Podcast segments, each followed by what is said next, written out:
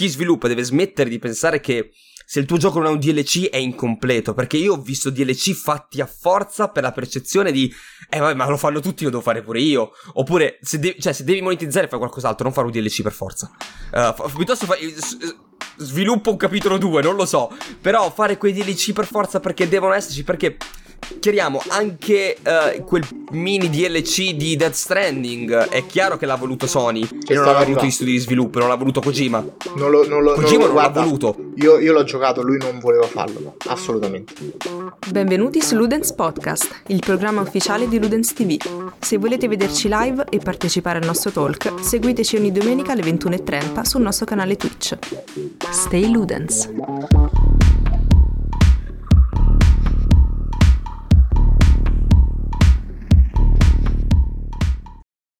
Dovremmo essere live, non ho un controllo perché sono un idiota, non ho aperto la live. Comunque, buonasera ragazzi, buonasera a tutti. salutate pure, salutate pure. Ah, ok, salutare, no, perché noi non sappiamo mai quando Vincenzo ci attiva l'audio, quindi magari tipo parliamo a vuoto. No, no, Comunque, siete già, siete già tutti super attivi. e allora, allora salve, salve, Salvino. Esatto. Salve, buonasera. Siete già super attivi.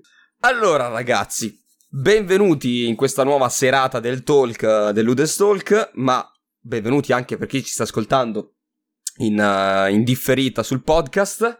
E per chi non, uh, non, ci può vedere, appunto, perché ci sta ascoltando solo uh, in audio, non siamo solo io, Ken e Tralix, uh, ma questa sera abbiamo un ospite d'onore che avrà l'onere avrò l'onere di carriare, di carriare la live. e salut- sa- sa- salutiamo Gian di Salottino Nerd e lo lascio introdurre dicendo un po' di, di cose che fa e dove trovarlo. Perfetto, perfetto. Ciao raga, ciao a chi ci sta ascoltando o chi ci ascolterà in questo caso. Io sono Gian, sono il founder, se vogliamo chiamarmi così, di Salottino Nerd.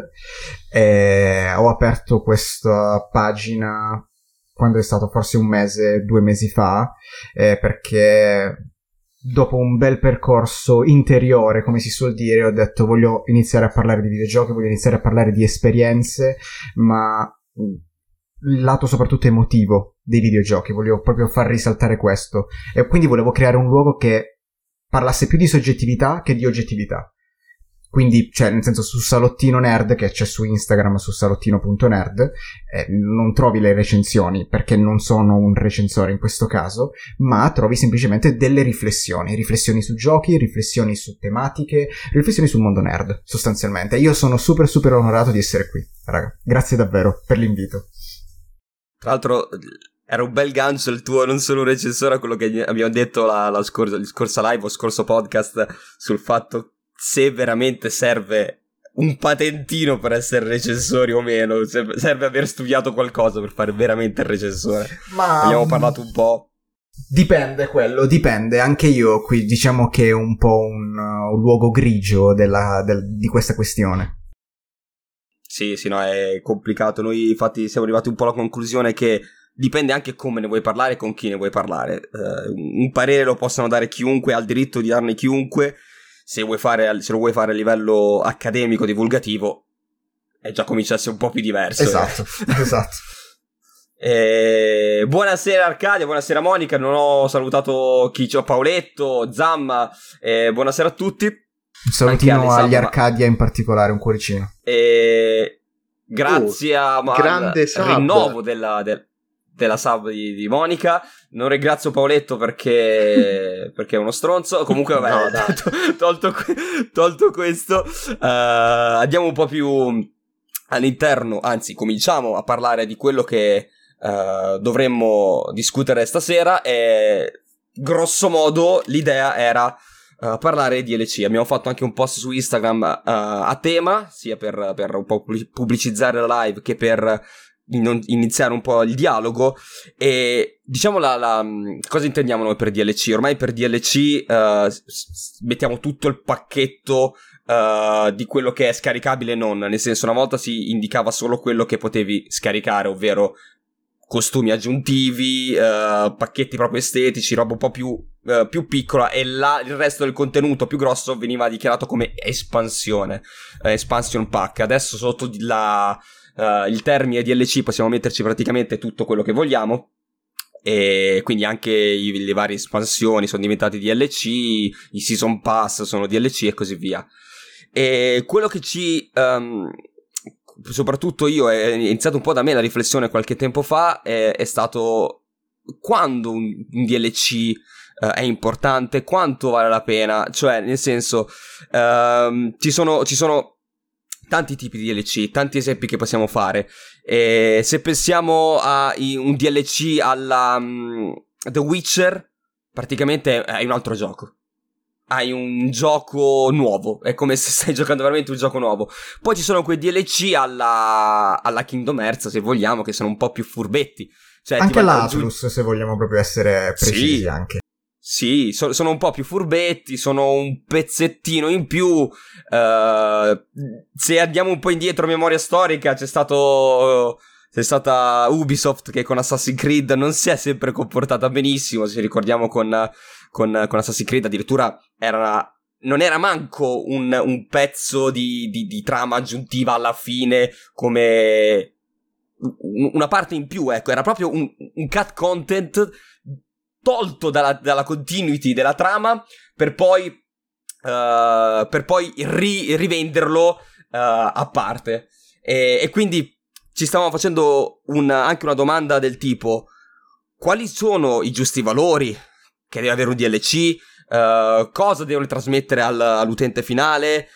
cosa è più meritevole di un altro, tolto che uno con i suoi soldi può fare quello che vuole. Per esempio, io sono uno che giustifica tutto quello che Fortnite sta facendo. Secondo me le skin non sono niente di, di sbagliato. E, ehm, quindi, uh, quindi quella, eh, quella in tutta questa serata vogliamo fare una disamina di. Sì, sì, sì, no, poi ci arriviamo anche lì. E quindi questa Ma sera vogliamo fare una disamina di questo tipo. Quindi vi lascio tranquillamente la voce dopo aver introdotto io. E... Anzi, lascerei proprio parlare Gian, che giustamente è, primo, è il nostro ospite, quindi diamo la priorità, Faccio... poi passerei a Ken. E... Ah, rompo e il ghiaccio praticamente. Rompo il ghiaccio. Allora... Io ho rotto il cazzo, tu rompi il ghiaccio, facciamo così. oh, ma anche io voglio rompere il cazzo, scusami, eh. Oh, oh, oh. Eh, hai, pieno diritto. Comunque, comunque, comunque. Allora, intanto, uh, complimenti perché discussioni del genere sono sempre stra importanti da affrontare. E, ehm, quando ho letto il post ho iniziato già a fare i viaggi nel passato e iniziare a pensare al che cos'è la DLC prima e cos'è il DLC adesso. Perché secondo me c'è una differenza sostanziale di come si è sviluppato il DLC di un gioco. Perché prima era effettivamente un contenuto aggiuntivo. Adesso forse non lo è più se perché la maggior parte anche dei DLC, o per esempio il DLC al day one che compri, che ottieni quando hai ricevuto il deal, quando se, se prendi le, la, l'edizione day one, che ti dice ah puoi avere questa missione aggiuntiva. No, quello lì non è un DLC, è semplicemente contenuto del gioco originale che io ti sto facendo pagare e se tu non mi paghi quel contenuto già all'interno del gioco non c'è. Comunque, la cosa è proprio su questo. Secondo me adesso c'è una distinzione proprio di DLC, cioè estensione o espansione. Cioè se prima si poteva parlare di espansione, secondo me adesso si parla di estensione. Cioè, tu prima mi hai citato The Witcher. Ok? Secondo me quei se vogliamo dire quali sono i DLC che vale la pena di acquistare, io ti dico DLC come il DLC di Horizon Zero Dawn, il DLC di lo stesso The Old Hunters di Bloodborne, il DLC di The Witcher, ragazzi i DLC di The Witcher sono forse la cosa più enorme e bella mai vista. E, ehm, e quindi sì, forse c'è proprio questa distinzione perché prima forse si cercava, cioè si cercavano i DLC perché avevi nuovo contenuto, nuove meccaniche, eh, nuovi nemici. Adesso è un estendere, no? Se, se ci pensi, l'estendere il gioco. Perché devi provare a guadagnare di più. In questo caso. Non è per tutti così, ci tengo a precisare. Però... Sì, diciamo, diciamo che eh, forse lo, lo, il fatto di estenderlo e basta, cioè lasciando il gioco così com'è, estendi e basta, io lo capisco quando parliamo di un, di un, MMO, lì per forza di cose aggiungi, devi aggiungere ore di gioco perché devi continuare a monetizzare su gente che magari è arrivato all'endgame, non può star lì a, a, a lootare zone e basta, gli devi dare un po' di contenuti in più, è sacrosanto, quindi ci sta. Quando lo fai su un gioco base dove vai ad aggiungere solo uh, cosette che uh, sono superflue, comincia a diventare un po' fastidioso e comincia a, dare dar fastidio a chi, a chi ti ha dato i soldi, perché poi magari appunto si aspetta. Uh, per esempio, par- abbiamo parlato di Ubisoft che ha fatto un po' la schifezza, forse è stata la prima a cominciare a fare schifo da, da questo punto di vista. Se guardiamo gli ultimi pass, gli ulti- le, ultime, le ultime espansioni, ha un attimo corretto il tiro perché uh, quantomeno ci prova, c'è adesso mi sfugge il nome, Immortals, uh, nei, suoi, nei, suoi, DLC ha, ha dato comunque un, un, una visione completamente diversa. Poi, ok, il gameplay, bene o male, è quello, però ha provato a, a, dare in una direzione completamente diversa. Adesso io non ho giocato l'ultimo DLC di Valhalla, di Assassin's Creed Valhalla, ma tutti ne parlano benissimo. Uh, per quanto di, per, per dire, è, Ubisoft, quindi mi meraviglia che è Ubisoft che stia migliorando. e quindi cioè, abbiamo visto un, un lato meglio, mettiamo così, però ci sono ancora quelli che ehm, tu hai citato uh, quelle missioni secondarie uh, strappate dal gioco principale per essere date a chi fa il pre-order o chi um, appunto paga uh, il pack. Forse anche Dragon Age Origins aveva sta meccanica qua. Mi ricordo se non sbaglio aveva addirittura la missione del golem mm-hmm, del personaggio sì, sì, sì. aggiuntivo però quello lì, se non sbaglio, era all'interno proprio del gioco, cioè nel senso te lo davano come contenuto aggiuntivo gratis quando compravi il gioco. Se non sbaglio, non so se c'era un'edizione particolare. Io ricordo di aver comprato di Dragon Age Origins la versione liscia e c'era il codice del golem, però poi non vorrei sbagliarmi, eh. Eh no, io ho queste memorie frammentate di appunto, come diceva che Monica aveva un DLC bello corposo che era Awakening. Porca miseria. Eh, però, però sì, se non sbaglio c'era qualcosa del, del, della, del pre-order e uh, poi della collector, ti dava della roba in più. Però ecco, il... Se, secondo me il DLC fatto bene è proprio la The Witcher. Cioè, um, per un gioco del genere tu mi dai uno snodo narrativo nuovo. Uh, se vogliamo anche, anche, visto che siamo freschi, freschi, freschi di Elden Ring, alla Souls. Uh, cioè, tu mi dai proprio una zona nuova. Uh, tu mi de- mi, mi hai, citato Bloodborne. Porca puttana, Bloodborne ha un DLC che secondo me è, sta quasi sopra il gioco base. Eh, ma forse senza quasi. Sta quasi sopra il gioco base. cioè, poi lì c'è stato un problema di, durante lo sviluppo e dovevano essere due DLC che poi hanno accorpato in uno.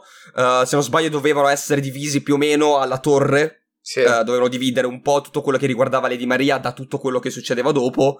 Eh, però meno male che hanno avuto problemi nello sviluppo perché è uscito fuori un DLC di Cristo. E quello del golem è una piccola aggiunta tipo PG Extra, ecco, vedi, uh, mi ricordavo qualcosina che riguardava il, il golem. E... Ecco, quelle lì, da un certo punto di vista, possono anche dar fastidio perché... Uh, ok, me lo trovo dentro. Però se io ho pagato anche 5 euro per avere un PG in più eh, ed è la trama, la, quella missione lì è 15, 15 minuti forse il tempo è, è più il tempo di arrivarci alla, alla, missione che farla, quella potrebbe dar fastidio. E c'è stato parecchio. Ho provato parecchio fastidio nei tempi passati su alcuni, su alcuni giochi. E Ken, vuoi aggiungere qualcosa? Vuoi dilungarti nella disanima? Così diamo la voce un po' a tutti all'inizio. Guarda, io onestamente sono rimasto ancora ad una concezione vecchia del DLC intesa come Uh, cioè, per me il DLC sono le, le skin di Fortnite, i, le valute, quelle premium che compri per i giochi, per Battle Pass, quelle cose che tu. che sono DLC, ma sono bonus pre-order di un qualcosa che, che, che preordini. Mentre robe come quella di The Witcher, come le due espansioni di The Witcher, io le chiamo ancora espansioni. Così come Burial at Sea di Bioshock Infinite. Chiamarlo eh. DLC mi fa male al cuore. Sì. Sì, sì, sì. Tolto che comunque sono rimasto, sono rimasto eh, periodo dei primi, primi, anni 2000 dove le espansioni tu le compravi a parte perché erano giochi a parte. Tipo sì, Call esatto, of Duty United esatto. Offensive era un'espansione sì. di COD 1 ed erano altre 8-9 ore di gioco. Cioè, quindi, nonostante so eh, due cose che si sono unite nel corso del tempo e ormai è sotto l'occhio di tutti, personalmente io continuerò sempre a distinguere il DLC che sono cose extra che tu ne puoi fare tranquillamente a meno, puoi giocare l'esperienza, per esempio Fortnite, puoi tranquillamente giocare e fai culi alla gente senza mai shoppare, comprare skin o cose del genere, o comprare anche il DLC della, della modalità quella lì Tower Defense. Quindi puoi sì, tranquillamente sì, fruirlo. Poi ci sono le espansioni che io le considero proprio pezzoni di gioco che pago 30 euro, ma so già che quei 30 euro più delle volte, Ubisoft merda, più delle volte mi, mi ripagano i, i soldi che spendo, ecco. Tutto qua. Comunque, se abbiamo capito qualcosa in questo piccolo pre-live, è praticamente che Ubisoft sta un po' su cazzo a tutti. Ma Ubisoft Beh, è stata poraccia, è stata poraccia, ragazzi. Cioè, nel senso lì. È poraccia. Io non glielo perdonerò. Io non, glielo, io non, lo, io non lo perdonerò mai. Quella, quel DLC di Assassin's Creed Odyssey dove c'è il vero, tra virgolette, finale che non c'è nel gioco all'interno. Io non me lo dimenticherò mai. Non me lo dimenticherò e non glielo perdonerò mai. Quindi. Sì, no, il, il discorso è, eh, poi lascio anche la parola a Tralix, eh, il, il, discorso è, che poi mi, ci premeva anche fare, quanto, appunto, soprattutto questo, cioè se tu mi fai un DLC, un DLC se io gioco un qualsiasi DLC di, di Dark Souls, io ok, ho, ho elementi in aggiunta alla trama principale che mi fanno capire qualcosa di meglio, però non l'ho giocato, vado avanti tranquillo uh, The Witcher puoi averlo finito e non voler comprare le due espansioni che il gioco te lo sei goduto. Quando io sono costretto a comprare un DLC per avere un quadro totale, e quello è sbagliato, perché io teoricamente quando spendo 70 euro o 50 euro al di là del prezzo, quando spendo qualcosa per un gioco, mi aspetto che abbia un inizio, uno svolgimento, una fine. Uh, poi, se voglio approfondire, vado oltre, spendo oltre, decido di, cazzo, sto gioco mi ha preso tantissimo, gli do altri 15, 20, 30 euro per continuare a giocare e divertirmi ancora. Ma non è, non deve essere una costrizione. Prince of Persia, l'ha fatto con, cioè il, Prince il, il reboot di Prince of Persia lo ha fatto uh, in maniera proprio disastrosa, tagliando completamente il finale e mettendolo su in DLC, chiamato addirittura, addirittura epilogo. Uh, se non sbaglio, e qui mi alzo le mani se, mi, se, se, ricordo male perché non l'ho giocato, lo faceva anche Azoras Frat, uh, di avere il finale su DLC. Non l'ho uh, giocato. Però um, neanche io l'ho giocato, quindi mi, se non sbaglio faceva così. Final Fantasy XV, come dice Monica, porca puttana, migliora solo nei DLC e ha avuto miliardi di DLC per, per, riuscire a migliorare il gioco. Però secondo lì, anche lì... Secondo me è diverso lì, eh. Sì, sì anche diverso, lì è diverso. Secondo me, però... Mi fa ridere il fatto... È comprensibile. Sì. sì, no, quello di Final Fantasy. Allora, se Final Fantasy XV non ci avesse avuto i, i DLC, probabilmente sarebbe il, Final Fantasy più fallimentare. No, no, ma lo è lo Invece stesso, con quei eh. DLC no, no, non è che i DLC lo salvano. cioè. Questa è cattiveria gratuita. Questa è cattiveria gratuita. Comunque, eh, sì, eh, meno male che c'è Omi. Sì, Asura Surat c'era il vero finale nel DLC. Sì, sì, sì. Eh, vedi, cioè, beh, hanno, confermano che avevano il vero finale del DLC. E, e, questo è sbagliato perché io non posso dover spendere altri soldi per finire il gioco, non per divertirmi ancora. Per finire il gioco, non puoi mettermelo sotto, sotto un pagamento. Cioè, è come, per, è come, è come dire, arrivi uh, alla fornace de, della prima fiamma, Arrivi davanti a Gwyn, la nebbia però dice: no, devi spendere 5 euro sì. se vuoi b- b- fare la boss fight. Il potere dei soldi ti blocca la strada.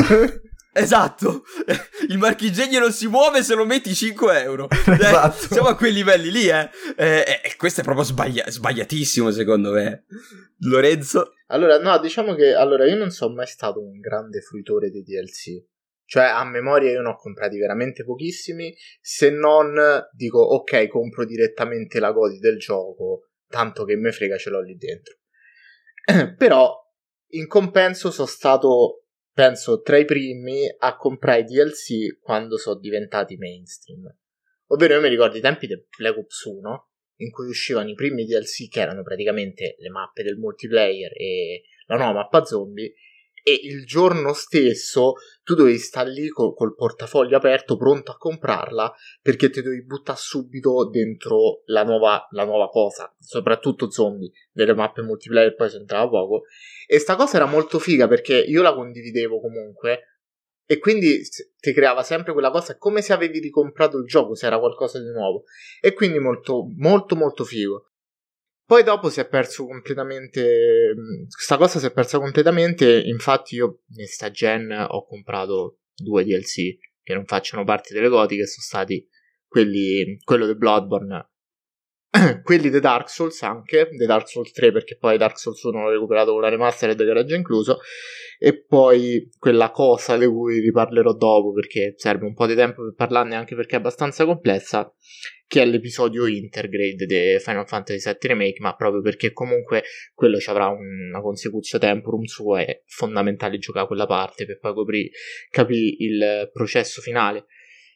Il DLC purtroppo o per fortuna è diventata una cosa che praticamente ormai esiste in ogni gioco e molti ancora la ignorano, ma in realtà tocca prenderla come una parte integrante del titolo.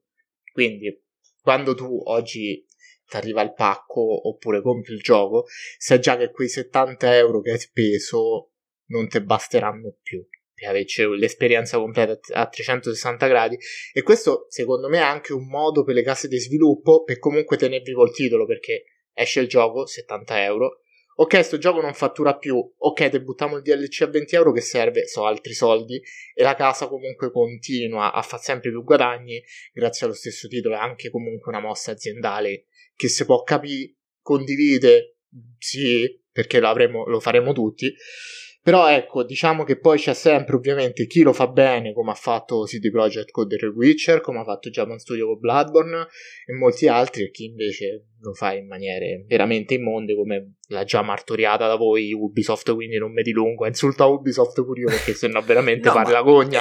Il, il monetizzare io credo che sia sacrosanto, alla fine non sono delle Ollus, nel senso sì, sì, sì, ma è uh, ovvio. Le, le, aziende sono lì per vendere, però allora tu quando entri sul mercato con qualsiasi prodotto che sia un videogioco, ma vale per qualsiasi cosa di mercato, um, lo fanno anche, anche i, i film, hanno una roadmap di vendita, ovvero sappiamo Ovvio. che usciamo e vend- abbiamo il picco di vendita per il day one, per esempio, e ti fanno delle aspettative. Poi nel corso dei tempi, vuoi coi saldi, comunque ci saranno altri picchi, comunque è sempre in calo, giustamente. Certo. Poi hai una roadmap dove qui ci piazziamo il primo DLC, però magari non è ok, la storia deve arrivare da qui a qui, togliamo questo pezzo qua e sarà il primo DLC. No, non funziona così, cioè tu Uh, il tuo gioco deve essere strutturato, il tuo gioco, il, tu hai venduto un prodotto finito. Eh sì, ma adesso funziona tua... proprio così. Il fatto è che adesso funziona eh. proprio così. E questa esatto. è la cosa esatto. che mi fa più incazzare. Sì. Cioè, la roadmap la devi fare a livello proprio concettuale, cioè tu hai finito il gioco, non hai avuto tempo, perché ci sono alcuni contenuti, cioè tu devi finire il tuo gioco, poi vuoi, vuoi dire qualcos'altro, allora è un DLC. Uh, eh, vuoi uh, dire, vuoi vendere qualche altro tipo di meccanica, perché molte volte uh, in alcuni DLC abbiamo visto introduzioni di meccaniche nuove, eh, anche solo tramite armi, per esempio. Sì, ma, ma come dovrebbe essere in teoria, cioè nel senso alla fine devi espandere il gioco, non allungarlo. Per la mia idea, sì. ovviamente. Sì, sì, sì, no, l'espansione, diciamo che espansione a livello proprio uh, aumentare anche le possibilità a livello gameplay, a livello di gioco, è il, per me proprio lo stadio della perfezione del DLC. Uh, eh, capisco anche l'estensione solo puramente narrativa, uh, meno oh, quando però è, è, me, la, me, la, obblighi. Alla, alla, Lorenzo ha citato Final Fantasy VII Remake. Sì. E quel capitolo, quel capitolo aggiuntivo ci sta che abbia fatto incazzare qualcuno. So, più che altro ha fatto incazzare perché è uscita solo per questo next gen. Esatto. Per essere uscito per questo next gen, quando in realtà il gioco l'hai venduto. sì, il gio- cioè io, tu, tu hai monetizzato su chi ha comprato il gioco all gen e il DLC lo vendi solo per la next gen. Cioè lì è Square Enix sì. che fa la Square Enix degli ultimi 5, 6, 10 anni probabilmente. Tanto esatto. si butta Però sull'NFT è... quindi fallisce. Square sei puntata. Cioè, sei eh, finita. Sì, se si può, se, se, adesso che ha venduto quasi tutti i brand è un casino. Ma raga, lì, ma, eh. poi, ma, poi, svenduti veramente per poco. Cioè, ti, ah, veramente dei Madonna. titoli p- per 300 milioni, non mi ricordo quanto... Sì, te, sì, quanto, sì. 300 quanto, milioni? Sì, ma... 300 milioni per, per il brand di Deus Ex, eh, Tom, eh, Tomb, Tomb Raider. Raider. Tomb Raider che ultimamente non stava andando male. Capisco i prim- prima dei, dei, reboot, che magari non è che aveva una valenza economica, ma adesso vendeva bene. Ha fatto Beh, il primo Tomb Raider nuovo, quello della Square Enix tanta roba. Poi si è persa un pochino con The Rise e Shadow of Tomb Raider.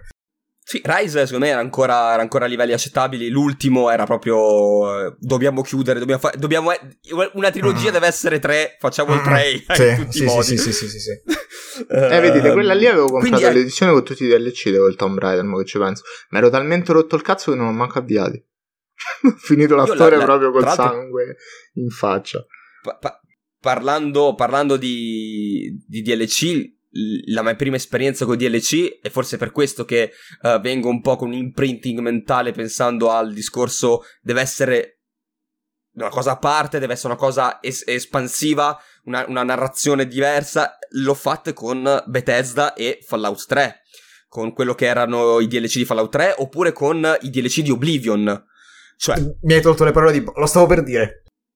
I, i, le mie prime due esperienze con i contenuti aggettivi sono state Fallout 3 e Oblivion. Quindi, ripeto, magari è un problema mio che è un imprinting mentale eh, dovuto a quel tipo di contenuto aggiuntivo, che era un contenuto aggiuntivo nel, nel vero senso della parola, ti aggiungeva sì, sì, sì. una quest line che durava ore.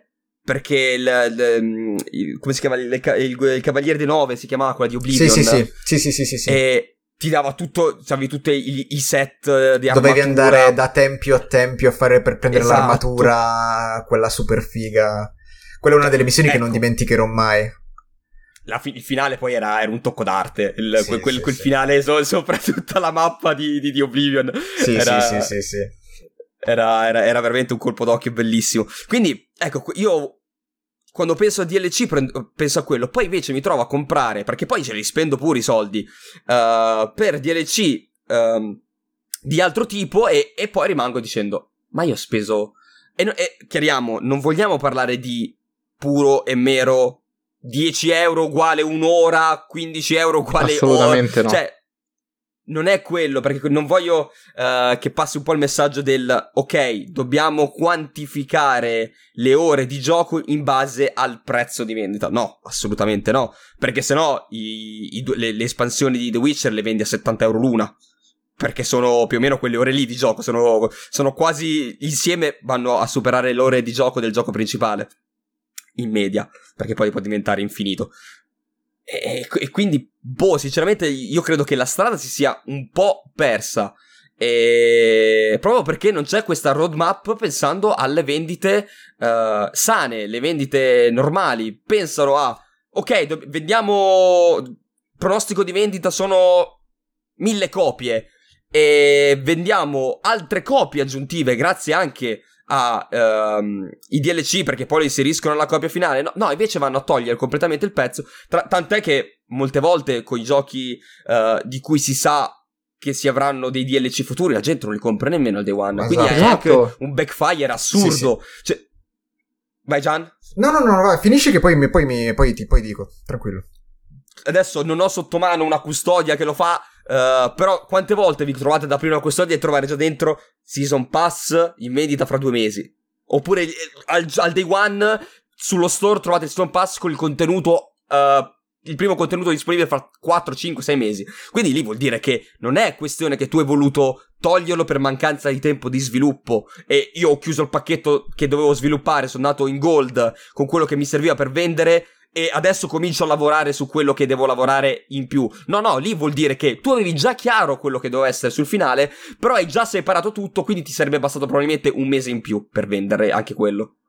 Vado io? Sì, sì, okay. pure. Guarda, hai. Eh, no, perché c'era anche Lore, se non sbaglio, che stava, voleva dire qualcosa. Cioè, se vuoi dirlo tu prima, Lore, poi vado io. un faccio... punticino canino, vai, vai, vai. Vai prima te, Ok, tranquillo. no, perché in realtà io proprio ci avevo fatto questa mini lista mentale delle robe da trattare e tra le robe che avevo fatto in questa lista immaginaria c'erano appunto i Season Pass. Quindi mi hai proprio tolto le parole di bocca perché Comunque, eh, anche in chat stavano dicendo, eh, però la Ubisoft ha fatto, come abbiamo detto anche prima, i DLC di Fallout 3, ha fatto i DLC di Oblivion, ha fatto i DLC di Skyrim, che nonostante tutto danno del valore aggiunto al gioco, e, e, ha fatto anche quelli di Far Cry 3, per esempio. Blood Dragon, ragazzi, cioè, era un bel DLC in quel caso, che poi è stato venduto anche come standalone, se non sbaglio, sì. eh. Alla fine. Capito? Cioè, nel senso, quelle tipologie di DLC secondo me li potresti anche vendere come standalone. Blood and Wine o Heart of Stone di The Witcher potrebbero tranquillamente essere degli standalone games piuttosto che, che DLC. Però ritornando al discorso del, um, del Season Pass, appunto, la cosa è questa. Dipende da season pass a season pass, come dipende da gioco e gioco, lo diceva anche Arcadia nei commenti, cioè dipende molto dal gioco e da casa a casa, quindi è un discorso sempre non troppo facile, non bisogna essere troppo superficiali e dire DLC merda e tutte quelle robette lì, eh, perché delle volte Se io prendo i Season Pass è perché so già che sto comprando del contenuto che in realtà doveva essere del gioco primario adesso. Magari se il Season Pass fosse stato fatto una, un, qualche anno fa, un, qualche decina di anni fa in questo caso, forse sarebbe stato diverso. Più che altro perché adesso anche il Season Pass è ci saranno due espansioni. Non sai quali, non sai cosa, non sai cosa stai andando a comprare. Però sappi, c'è. C'è. E poi magari ti dico, nel Season Pass troverai questo, questo e quest'altro, che tu, cioè se prendi il Season Pass hai tutto. Tutto quello che, che facciamo. E poi in realtà tutte le cose che fanno aggiuntive oltre al Season Pass le devi anche pagare. Ubisoft è una di queste. Ubisoft, ribadiamolo, con Assassin's Creed Origins, se non sbaglio, aveva promesso, sì, facciamo questi due DLC, poi avrai tutti i contenuti tipo delle armature, il cavallo, le cose così, poi vado a vederne le armature e devo pagare per prendermi l'armatura, nonostante io abbia il Season Pass. Capito? Oppure Destiny, prendiamo Destiny. Destiny che io ti, ti dice, prendiamo il Season Pass, però il Season Pass ti prende solo due espansioni. Espansione 1 e espansione 2. Dopodiché le altre devo spendere altri soldi di nuovo. Che poi, tra l'altro, tra l'altro, piccola, per l'altro Season Pass, esatto. Piccola parentesi, Destiny 1 e 2 che ti ha fatto comprare le prime due espansioni e poi le ha rese gratuite per tutti. Quando è diventato esatto. free to play. Madonna, Quindi pensa que- che inculata que- che quello... l'ha comprate. Que- quello è, è, la percezione di, di, di, di, avere proprio il, il bruciaculo poi dopo, dopo eh. che le comprate, perché porca puttana mi bastava aspettare un anno per averle gratis. Quello, esatto. quello è pesante. Mm-hmm. Sì, sì, sì. Però ecco, mentre Destiny, Destiny, per esempio, Destiny 2 di oggi un po' lo posso capire perché è diventato free to play, tu dici monetizzi continuamente con le espansioni. Quando io spendo 70 euro per il gioco al lancio, e tra l'altro dicevo che non ce l'avevo, ma ce l'ho qua davanti. La, cioè, al, nella confezione del day one di Assassin's Creed Valhalla c'è già il fogliettino. Che vedete, che vedete qui, del Season Pass. Allora tu dici, vabbè, se tu puoi, puoi riscattare Uh, cioè, sì. ti, questa è, tra l'altro è di pubblicità, non è nemmeno, uh, cioè non era incluso nel day one ovviamente, è a livello solo di pubblicità, quindi ti, ti sapevano già dove andare perché c'è scritto già espansione 1, espansione 2 e missione esclusiva. E addirittura espansione 1 e espansione 2 hanno, già, hanno già strutturato con viaggi in Irlanda e scopri i misteri di un antico culto druidico. L'altro è rivivi la battaglia più ambiziosa della storia vichinga, quindi praticamente volendo ce la facevano tranquillamente, cioè il fatto che tu me le fai vedere già al day one. Sì, ok, ormai l'hai fatta sta, sta porcata. C- cosa posso ottenere io? Che risparmio 5 euro se compro il Season Pass invece di comprarle a parte poi una volta che escono. Però la percezione di, di dire, ok, tu sta roba qui la, se la fai uscire dopo tre mesi vuol dire che riuscivi a farla tranquillamente anche nel gioco principale. Cioè, io la sento, soprattutto la missione esclusiva. La missione esclusiva di Beowulf, che m- mi pare che fosse proprio base, base, base è proprio la percezione di poter fare le cose direttamente nel, nel, nel gioco base. Uh, quindi, boh, non, non, non, non, so io sinceramente quanto mi sento. Nonostante poi con l'ultima espansione, l'ultima hanno deciso proprio di fare le cose in grande. Però ci hanno messo comunque. Quando è uscito Valhalla? Due anni fa.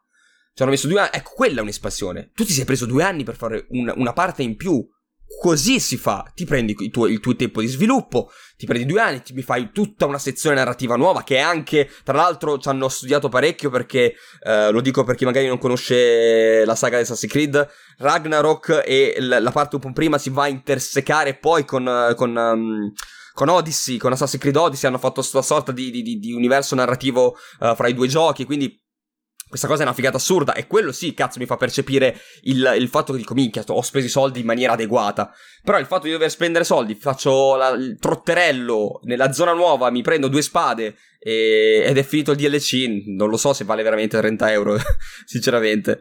Esatto. Su cose, su, su, perché poi, poi mi sovviene anche l'idea di quando succede poi CD Projekt che lo fa in maniera minore ma ogni tanto ti butta fuori contenuti a caso. Sto sviluppando per supportare il gioco in The Witcher ti lascio due, due cosine e te le butto fuori a caso. Uh, adesso b- voglio vedere la roadmap di Cyberpunk perché hanno già annunciato i prossimi DLC uh, eh, gratuiti però vabbè quando si parla di Cyberpunk si è sempre un po' prevenuti perché è Cyberpunk e, e direi ha ragione quindi non, non, non, non, bisogna usare scusanti per Cyberpunk. Non però ecco. il vaso di Pandora. Cioè sono due, son due modi modi.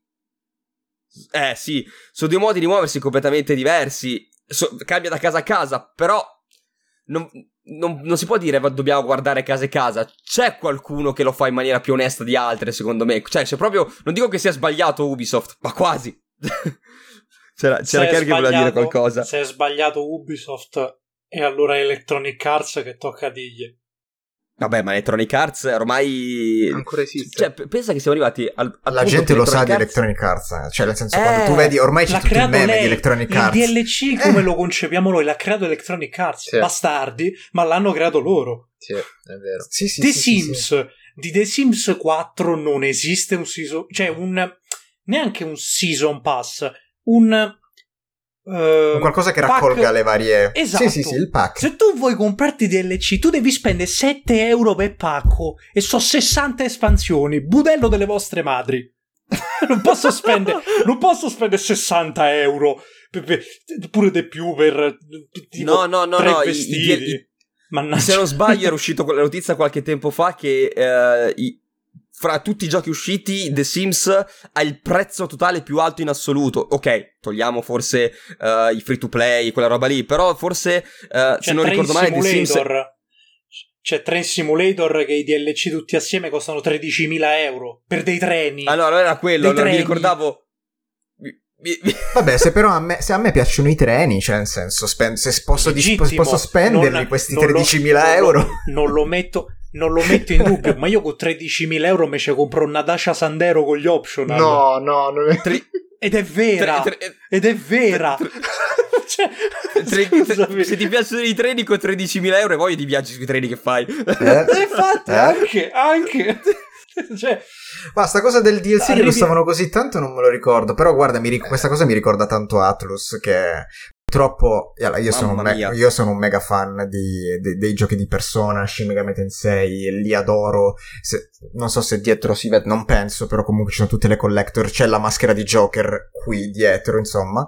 Ehm, però loro con i DLC fanno un casino. Cioè, loro cercano la via di mezzo, perché per esempio ti fanno la persona, persona 5 e poi ti fanno persona 5 Royale dove ti dicono ti mettiamo un bel po' di roba però poi ti mettono un sacco di contenuti che siano tipo vestiti, eh, sì. tutte quelle cagatine sì, sostanzialmente, sì, ma a prezzi esorbitanti.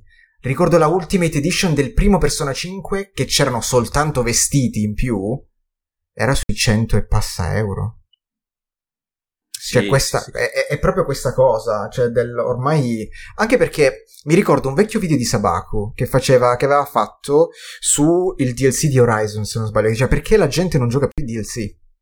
Perché lui aveva fatto, aveva visto proprio le statistiche dei trofei, anche, basandosi semplicemente sui trofei, del completamento della storia, magari della storia principale, del gioco principale, e poi i DLC, vedendo chi completava il, i DLC. E la gente ormai non è più cioè, infatti, come certo. dicevamo prima, eh, chi, chi, li ha giocati i DLC? A parte i gioconi tipo quelli di Dark Souls o magari quelli Bloodborne, The Witcher. Cioè, nel senso, io delle volte anche i season pass di Assassin's Creed non li prendo, ma quello è un po' diverso come cosa. Però ci sono tanti altri DLC che mm, non acquisto.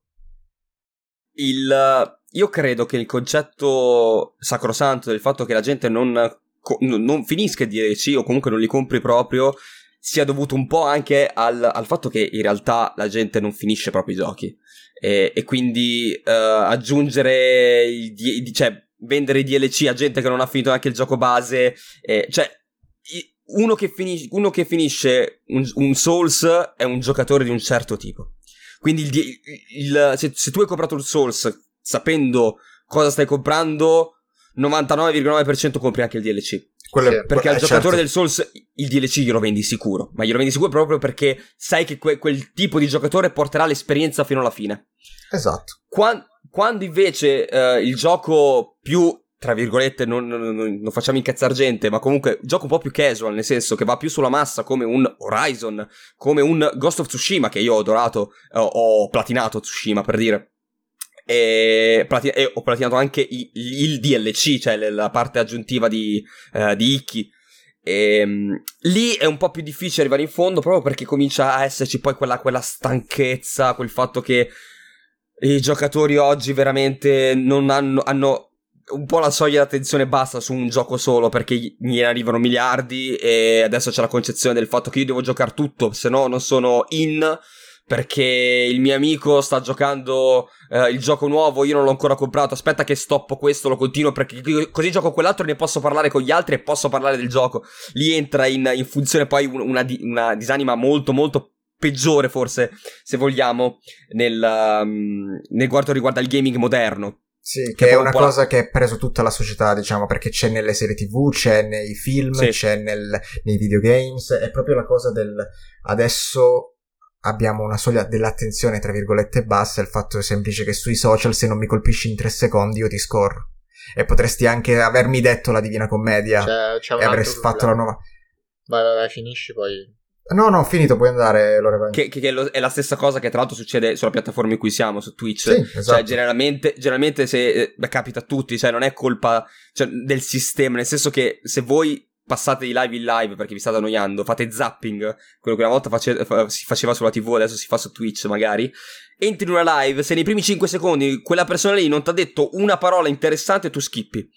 E, e magari era, era una, un, momento basso da live perché può capitare e dopo ti stava veramente per sconvolgere la vita quello che avrebbe detto e non lo scoprirai mai proprio perché abbiamo ormai questa concezione del tutto deve essere veloce, istantaneo, deve essere a uso e consumo immediato, non a lungo termine e quindi si va a perdere sistematicamente. Uh, Lorenzo, cosa volevi dire? Scusa se ti ho interrotto. C'è, c'è un altro problema di fondo che riguarda praticamente, praticamente quasi tutto il gaming moderno, che è anche il fatto che i giochi durano troppo. Cioè, è una roba Porca che va detto. Il, il gioco, regà, dura troppo e ovviamente altre ore sullo stesso gioco che magari nella maggior parte dei casi te fa rifare a livello di gameplay sempre la stessa cosa. Ma chi me lo fa fare a comprarlo? Ma che me frega? Io ho speso 100 ore su Elden Ring, non lo ritoccherò fino a quando non uscirà il DLC. Ma magari, ad esempio, io comprai Horizon eh, la Complete Edition mi fece cagare a spruzzo e lo droppai prima di finire. lo dico senza problemi.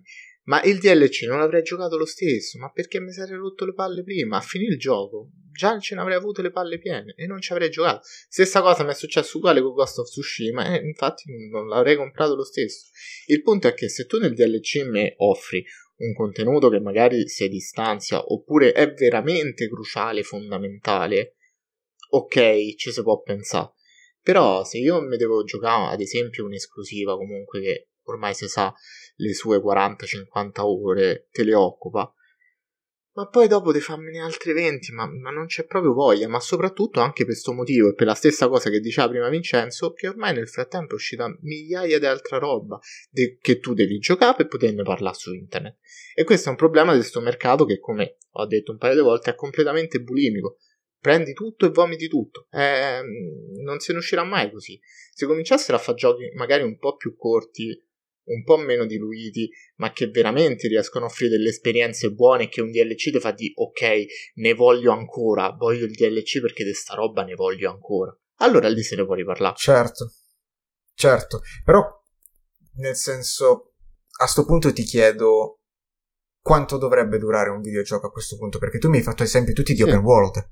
Sì, eh, sì, gli open world non è che, cioè, io non è che se prendo un open world mi aspetto che duri 20 ore, 30 ore. No, ovvio, ovvio. Se io so che sto comprando, e quindi, di, cioè, c'è bisogno di entrambe le cose, c'è sì, bisogno che le, le aziende comunque si snelliscano alcuni giochi, non vengano diluiti, ma c'è anche più coscienza del consumatore, in questo caso a dire, è, che, è come dire, sto comprando Elden Ring, lo compro così perché lo vedo, lo vedo in giro, e poi dico, eh, ma sto gioco dura troppo. Eh, sì. Eh, ma informavi prima. È, è, sacrosanto. Secondo, secondo me, secondo me la, cioè, la, la, lunghezza di gioco deve essere giusta nel senso... Seco- non, la storia principale deve essere giusta, nel senso... Un open world avrà uh, una, una, una lunghezza, una longevità enorme sempre elevata, perché appunto c'è il, il, tempo per girare, ci sono le secondarie. Però se io mi rompo il cazzo del gioco, comincio a percepire che, che, mi sto rompendo le palle e mi butto sulla principale, la principale invece è più snella, arrivo verso la fine. Quello è giusto. Um, un gioco che invece è lungo nella sua storia principale e si sente proprio che arrivi a un certo punto che proprio è la principale che non riesce a portare a termine, è lì che vuol dire che hai sbagliato coi tempi. Sì, sì, sì. Um, Quello è vero. Io molte volte mi sono rotto le palle con gli open world apposta perché vedo mille icone, mi butto su tutte le mille icone, eh, faccio un sacco di ore e comincio a percepire la stanchezza di se- lo, se- sempre lo stesso gameplay e allora lì è colpa mia, perché ho gestito io male il ritmo. Le secondarie non sono fatte lì per essere fatte tutte di seguito. Le secondarie sono lì per essere fatte mentre fate altra roba, mentre fate la principale. Lì è la gestione tua del ritmo che deve essere che con l'esperienza impari a fare. Se invece io cerco di gestirmele e comunque sento che la principale mi sta rompendo ed è lunga, adesso faccio un esempio, che non è un open world. The Last of Us 2 dura troppo. The Last sì. of Us 2 andava chiuso almeno, almeno 4 ore prima. E lì è un gioco totalmente narrativo. Quindi vuol dire che la, perce- la percezione è ancora più alta perché il gioco è, è, è un corridoio in cui mi sto rompendo il cazzo. Sento la percezione di, di, essere arrivato in fondo e dire basta, finisci, chiudi. E tra l'altro era possibile chiudere prima perché c'erano, c'erano de- vari punti di uscita della trama che stavano bene così. Hai voluto fare quella cosa in più e mi è arrivata la percezione di non di noia, proprio di sì, vabbè, dai, però basta. Cioè, proprio qu- quando finisce? Era proprio. Sì, sì, sì, la sensazione l'ho provata quello. anch'io. L'ho provata anch'io questa sensazione qua. Io, ad esempio. Eh, il fa... vai, vai, vai, vai. No, per, proprio per te, perché tu eh, hai nominato, hai citato persone, quindi ci stanno. Io Vabbè, persona, persona, mamma mia. Io, come... io, io, io, ho comprato Persona 5 base due giorni prima dell'annuncio della Royal, per dire. Qu- qu- quanto ho rosicato. e io mi sono messo lì col pad, l'ho avviato. Ah, arrivano mille notifiche sul cellulare, guardo i gruppi. Ah, annunciato Persona 5 Royal. Ho guardato lo schermo, ho detto spengo, disinstallo e aspetto. Persona 5 Vai, Io ho giocato solo la versione Royal, eh, la base non l'ho giocato.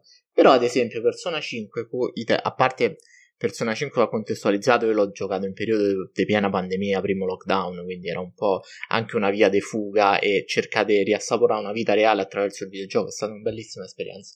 Però Persona 5 a una certa ti dice, sì, ok, sono carine le secondarie, è carino fa andare avanti confident, ma se vai avanti, se non vai avanti con la trama non puoi andare, andare avanti nemmeno loro. E quindi ti detta il suo tempo, ti dice se tu non sì, fai questo, queste secondarie non ci arrivi. E quindi questo riesce a equilibrare le due cose. Se tu, come dicevi in un open world, mi dici, ok, fai il prologo, poi ti butta la mappa completamente aperta e ti sblocca tutte le icone, aprite cielo perché tu dopo te perdi la trama principale, te la scordi, hai visto che ci hai speso 40 ore e non hai ancora fatto un cazzo di principale, hai detto sto gioco non mando a fanculo. È questo. Uh-huh. Quindi sì, deve essere anche dallo, dallo, sviluppatore che ti deve riuscire. Sì, sì, sì, ma infatti appunto deve essere una via di mezzo l'esempio, l'esempio, più recente che posso fare io è Ghostwire Tokyo. Uh, che ho giocato per, per, che, sì no io lo, lo, lo, ci ho messo un mese per buttare fuori una recensione eh, perché ho avuto problemi a, a casa eh, però finalmente sono riuscito a finirlo proprio perché Ghostwire Tokyo ha un open world uh, che sinceramente ho percepito a fatica come fatto bene ma non perché fosse fatto male mettiamola cioè chiariamo, eh, è un open world fatto uh, per forza, perché oggi si vende l'open world, oggi devi sviluppare un open world, oggi devo darti la, stra- la trama principale e intorno le, le varie quest secondarie, le varie missioni secondarie, i collezionabili e così via. In un gioco come Ghostwire Tokyo che io gli ho dato 8,5 e se lo merita forse anche qualcosina in più. Um, quindi è buono come gioco. Fare le cose per forza, perché vende, perché hai bisogno che il giocatore stia sul tuo gioco più tempo per avere una, una, una memoria più lunga nei tempi.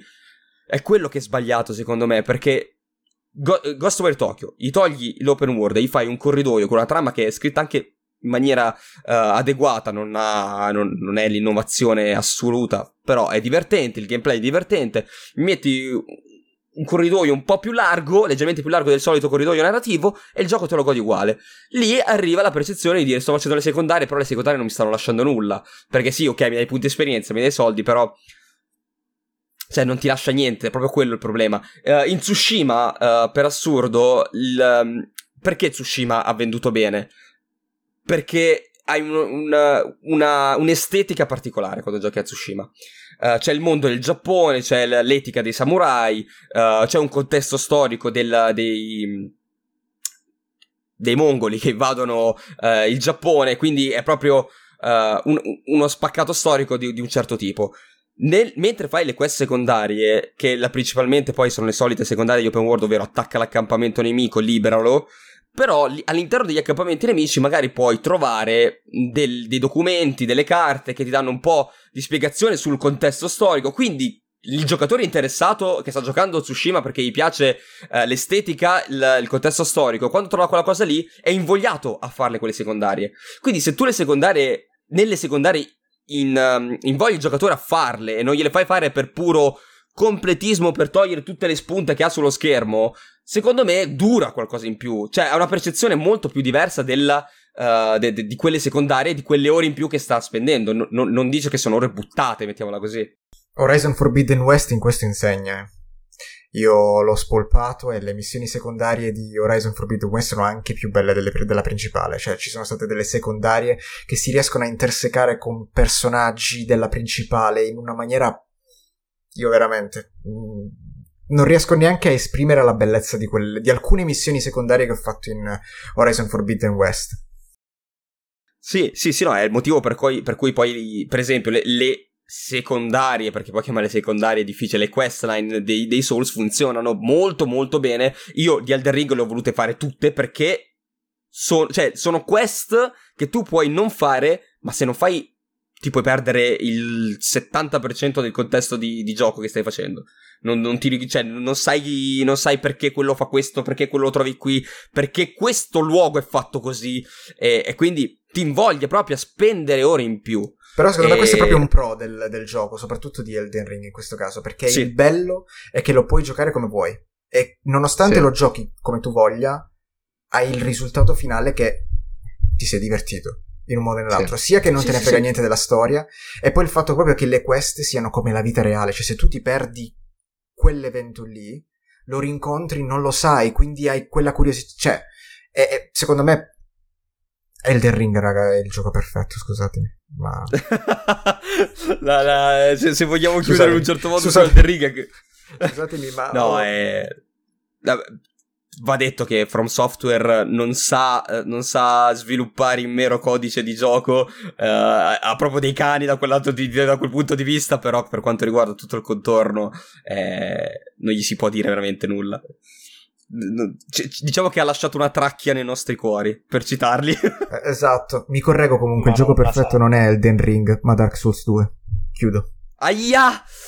Aia, questo sì che, ha, questo sì che ha fatto male. Questo sì che ha fatto malissimo. C'è un Lorenzo e... particolarmente tiltato che in podcast non potranno vedere. sì, no, beh, il, te- il, tema Dark Souls 2 è sempre un po' spinoso. Ma oh, lo, l'ho detto apposta, gioco. Lore. L'ho detto apposta. Aspettavo una tua reaction. Ottimo gioco, cattivo Souls. Facciamo no, così. No, sì, sì, e troviamo, sì, troviamo una via di mezzo. La, la, via diplomatica. Esatto. Eh, Lorenzo, tu prima stavi per dire qualcosa, se non ricordo male, tu hai interrotto eh, malissimo, tanto per no, cambiare. Sì, era, perché... No, vabbè, ovvio. Era una roba riguardo al, al Season Pass che in realtà, in primis, eh, è una cosa che mi è successa proprio con The Ring. Ovvero, appena comprato il gioco, tu lo avvii e una delle prime cose che ho fatto è andare a vedere se c'era il Season Pass sullo store. Per sapere se infatti erano in programma dei de DLC. Che è una roba un po' strana, magari dici, però anche questa cosa del Season Pass ti mette in guardia e ti fa capire, magari ci sarà del um, contenuto che uscirà dopo, sì o no. E ovviamente questa cosa funziona anche come i pre-order, perché comprare un Season Pass a scatola chiusa è la stessa roba di fare un pre-order. Quindi quando uno butta merda sul pre-order dice eh ma chi sono... fa il pre-order è brutto e cattivo, eh ma lo pure chi compra il season pass. Perché tu gli stai da... Anzi ancora peggio perché il pre-order di oggi, raga, non è più tu paghi il gioco prima. Perché cioè se tu preordini su Amazon te lo inviano quando spediscono, non è che tu dai soldi prima alla casa di sviluppo. Col Season Pass sì, perché il Season Pass bene o male lo compri sullo store. Poi per carità c'è pure chi preordina sullo store solamente in digitale, lì sta dai soldi alla cieca, però oh, tu con i soldi tu ci fai quello che vuoi. Però ecco, col Season Pass sei proprio obbligato e dici, eh ma se vuoi risparmiare un po' dei soldi, sai no, lo compri prima, ti fidi. Eh, mi fido mica tanto, io mi fidavo pure di Cyberpunk che mi è piaciuto. Però, insomma, Fallout 76, 70 euro al day one. Insomma... Maronna Vabbè, ma lì sei un cane tu, eh. Lì sei un cane tu perché si percepiva che, altro, che Fallout 76 non andava. Più che altro ci sono certi giocatori di determinati generi che ormai il Season Pass ce l'hanno già preventivato. Ah, voglia. Giochi di guida e picchiaduro. Dolce. Esattamente. Eh, ecco, eh, letteralmente, volevo... Bravo. Bravissimo, letteralmente bravissimo. Playground... Playground che dice raga comprate Forza Horizon ci giocate sul Game Pass ma guardate che c'è il Season Pass eh che macchine ci saranno? Eh, cazzi tua. tu compra. Fatti gli affari tuoi, tu compra e muto. I picchiaduro lì... uguale. Cioè, io ho dovuto aspettare ecco. gli sconti per Soul Calibur 6. Dovevo comprare due Season Pass, budello delle vostre sì. mani di nuovo. Due Season Pass per 10 personaggi che poi hanno annunciato nel tempo, nei meandri de- de- dello spazio-tempo. Cioè, ormai veramente devi, devi sapere che lo compro o non lo compro, tanto sempre in culo lo prendo, perché se non lo compro e c'è sta il personaggio che mi piace o la macchina che mi piace, lo prendo in culo perché non l'ho comprato. Lo compro e non c'è niente che mi interessa, l'ho preso in culo un'altra volta. cioè, perché lì, ho buttato soldi. Lì, su, allora, su picchiaduro c'è il, la problematica del fatto che buttano fuori per, per monetizzare buttano fuori personaggi nuovi uh, nei, nei, Forza da, da, un lato Forza io riesco a scusarlo uh, Forza Horizon perché nel, nel, nel, Game Pass però è una mia percezione, occhio, è una mia percezione perché io il gioco non l'ho pagato, se vuoi, cioè, sì. sì, l'hai pagato col Game Pass, però nel pacchetto, quindi è una percezione diversa.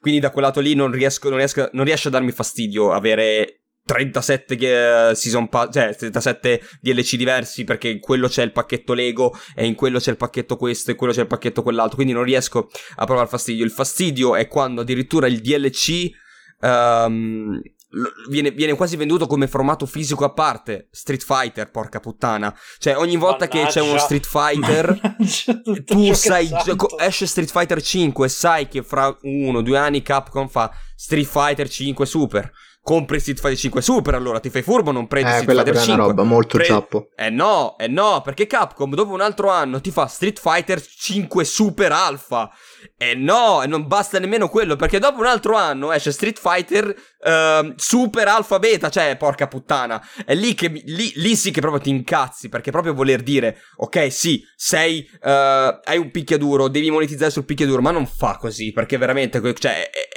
è la cosa peggiore in assoluto. Dover fare una versione, non un DLC, una versione nuova ogni anno. Cioè, è ancora peggio del DLC quella roba lì.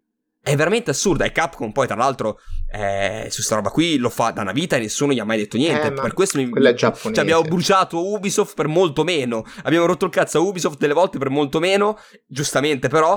E a Capcom invece non si dice niente. Eh, ma quella è giapponesissima come cosa. Cioè l'hanno eh, sempre no, no, fatto. Ma eh, infatti, beh, beh, era un collegamento anche al discorso di persona. Cioè, i, i mm. giapponesi mm. sono particolari su sta roba qui. Uh, sul discorso sì. di, di, di, di, contenuti aggiuntivi. È difficile che ci piglino. Uh, Persona 5 Royal è parte... quello che hai appena detto te, eh? Cioè, non è niente di più, eh. Eh sì, cioè, esce questo, poi esce un'altra versione, poi esce quest'altro. Sì. E, e devi starci dietro, devi fare un mutuo sulla casa, cioè vendere casa, se vuoi avere tutto e poi soprattutto dà veramente fastidio, perché appunto... Sì, sì. Magari tu compri, come è successo a me, Persona 5, in un, in un, momento in cui non era stato manco annunciata la versione nuova, dopo due giorni trovi l'annuncio della versione nuova e ti dici ma vaffanculo.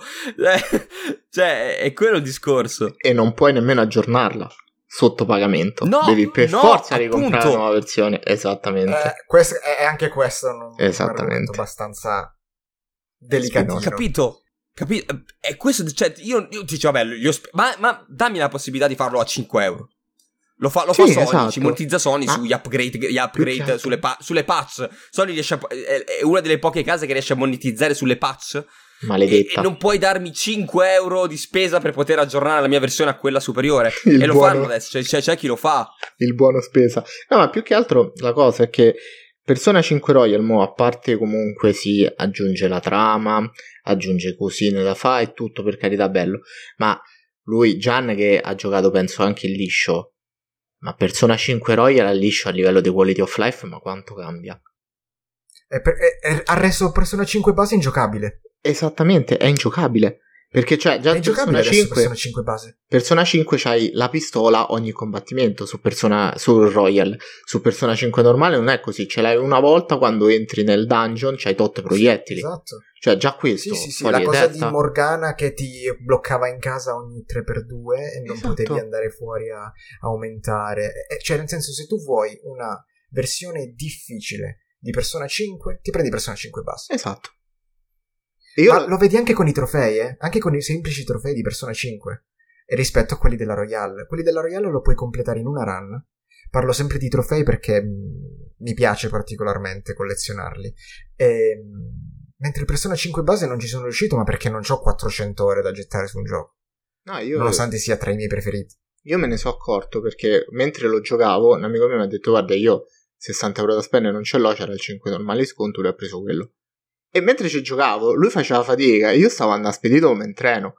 E allora ho cominciato a farmi due domande e lui mi ha detto: Eh, ma come tu c'hai sempre proiettili? Io entro, poi devo riuscire per averci. E allora gli dico: Allora se sono proprio mossi su un altro piano proprio per migliorare la vita del giocatore. E sta cosa è molto per, importante. Per questo ti dico che è, Atlus è sempre lì nel mezzo perché dice sì ti faccio ripagare il gioco completo però ti aggiungo tanto e ti miglioro sostanzialmente l'esperienza che tu hai già avuto come se fosse nuova quasi circa e quindi dice eh, vabbè te lo compro sì sì sì que- quello è, è giustificabile appunto perché è una versione completamente nuova però ti costa veramente nulla per mettere anche ai vecchi giocatori perché poi soprattutto quando poi quella versione nuova è venduta a prezzo pieno, e, e, che, che, è giustificabilissima. Per i nuovi acquirenti è giustificabilissima, però dai... Eh, siccome non puoi dare un codice sconto a tutti quelli che ti hanno comprato la vecchia perché non riesci a vedere chi te l'ha comprata, dai la possibilità che se io ho il software installato, eh, almeno tramite... Um, l'ho comprato sullo store digitale, almeno a quelle che le compro digitali, la possibilità di fare l'upgrade, come succede con se, se comprate uh, la versione base dei giochi c'è la versione gold, la versione adesso non so che nomi hanno, ogni, ogni, gioco ha il suo modo di chiamare le versioni superiori, hai la possibilità di aggiornarla alla versione superiore, che magari incluso c'ha il Season Pass, per dire. Vabbè, sì, cioè se ci pensi anche una roba del genere tipo Dark Souls e la Dark Souls Remaster, che se tu l'avevi nella libreria esatto. di Steam, lo pagavi il 50% in meno. Cioè, nel senso, da 40 sì. la pagavi a 20. Cioè, si potrebbe fare semplicemente una cosa del genere. Cioè, hai Persona 5 base, ok, il Royale non lo paghi 70, lo paghi 35, lo paghi 40, ti è, non mi fai il 50%, mi fai il 30%? Sì, no, sì, sì, comunque... e tra l'altro ti torna, ti tor- sono soldi che non, non vai a perdere perché magari col 50% di sconto quello che va al base te lo compra e se deve ripagare a prezzo pieno, non so se te lo compra. Magari te lo compro quando va al 50%. E quindi più o meno stai lì. Cioè, tanto vale che ri- cerchi di monetizzare il prima possibile. Sì, sì, sì, sì. sì, sì. Però poi, sì. stavo pensando una cosa. Scusami. Vai. No, no, no, vai, vai, vai. Era una cosa in chat che avevo letto. Avevo letto la voce. Stavo pensando proprio una cosa sul quanto ci hanno influenzato adesso i DLC. Quindi più che altro una riflessione. Il fatto è che adesso abbiamo tutti i contenuti, season pass, DLC, espansioni, eccetera, eccetera. Quando un gioco come per esempio God of War o un gioco come per esempio Sekiro decide di non fare DLC e di non avere DLC, ci sembra una roba wow, siete proprio coraggiosi. Cioè, questa è una roba che ti fa capire quanto è entrata nella testa il DLC adesso. Quindi il fatto di dire che siamo coglioni non uscirà nient'altro. E, e, e, sai cosa? Ed è un mio diritto fare un gioco e non fare DLC. Assolutamente. E, e invece de- la gente dovrebbe smettere di pensare. Cioè, le, chi sviluppa deve smettere di pensare che se il tuo gioco non ha un DLC è incompleto. Perché io ho visto DLC fatti a forza per la percezione di. Eh, vabbè, ma lo fanno tutti, lo devo fare pure io. Oppure, se, de- cioè, se devi monetizzare, fai qualcos'altro, non fare un DLC per forza. Uh, f- piuttosto fai. Sviluppo un capitolo 2, non lo so. Però fare quei DLC per forza perché devono esserci. Perché. Chiariamo, anche uh, quel mini DLC di Death Stranding è chiaro che l'ha voluto Sony che e non l'ha voluto gli studi di sviluppo, non l'ha voluto Kojima. Non lo, non lo, Kojima non, non l'ha voluto. Io, io, l'ho giocato, lui non voleva farlo. Assolutamente. È, è, è, palese. Quindi, quando poi le cose vengono fatte a forza, prima, cioè, da qualcosa esce fuori. Tra l'altro, io di Sekiro. So, so, sono, sono rimasto anche abbastanza sorpreso perché sapendo come lavora From me l'aspettavo il DLC. Però, quando a distanza di anni ho capito che non sarebbe uscito, io ho detto a posto, va bene così. Cioè, io sono rimasto scioccato per il Go, cioè ha vinto il Goti e io ho detto, vabbè, dopo il Goti, dai, lo fanno in DLC. Zero. Zero. Hanno fatto quell'aggiornamentino con quelle due cose e basta. Sì. Che non so sì, DLC perché hanno aggiunto robe. No, hanno messo la boss rush e i fantasmi sì, dei eh. morti. Cioè, una robetta tranquilla. Oh, grazie, abbiamo vinto sì, il Goti, che mettiamo sta così, no, e via.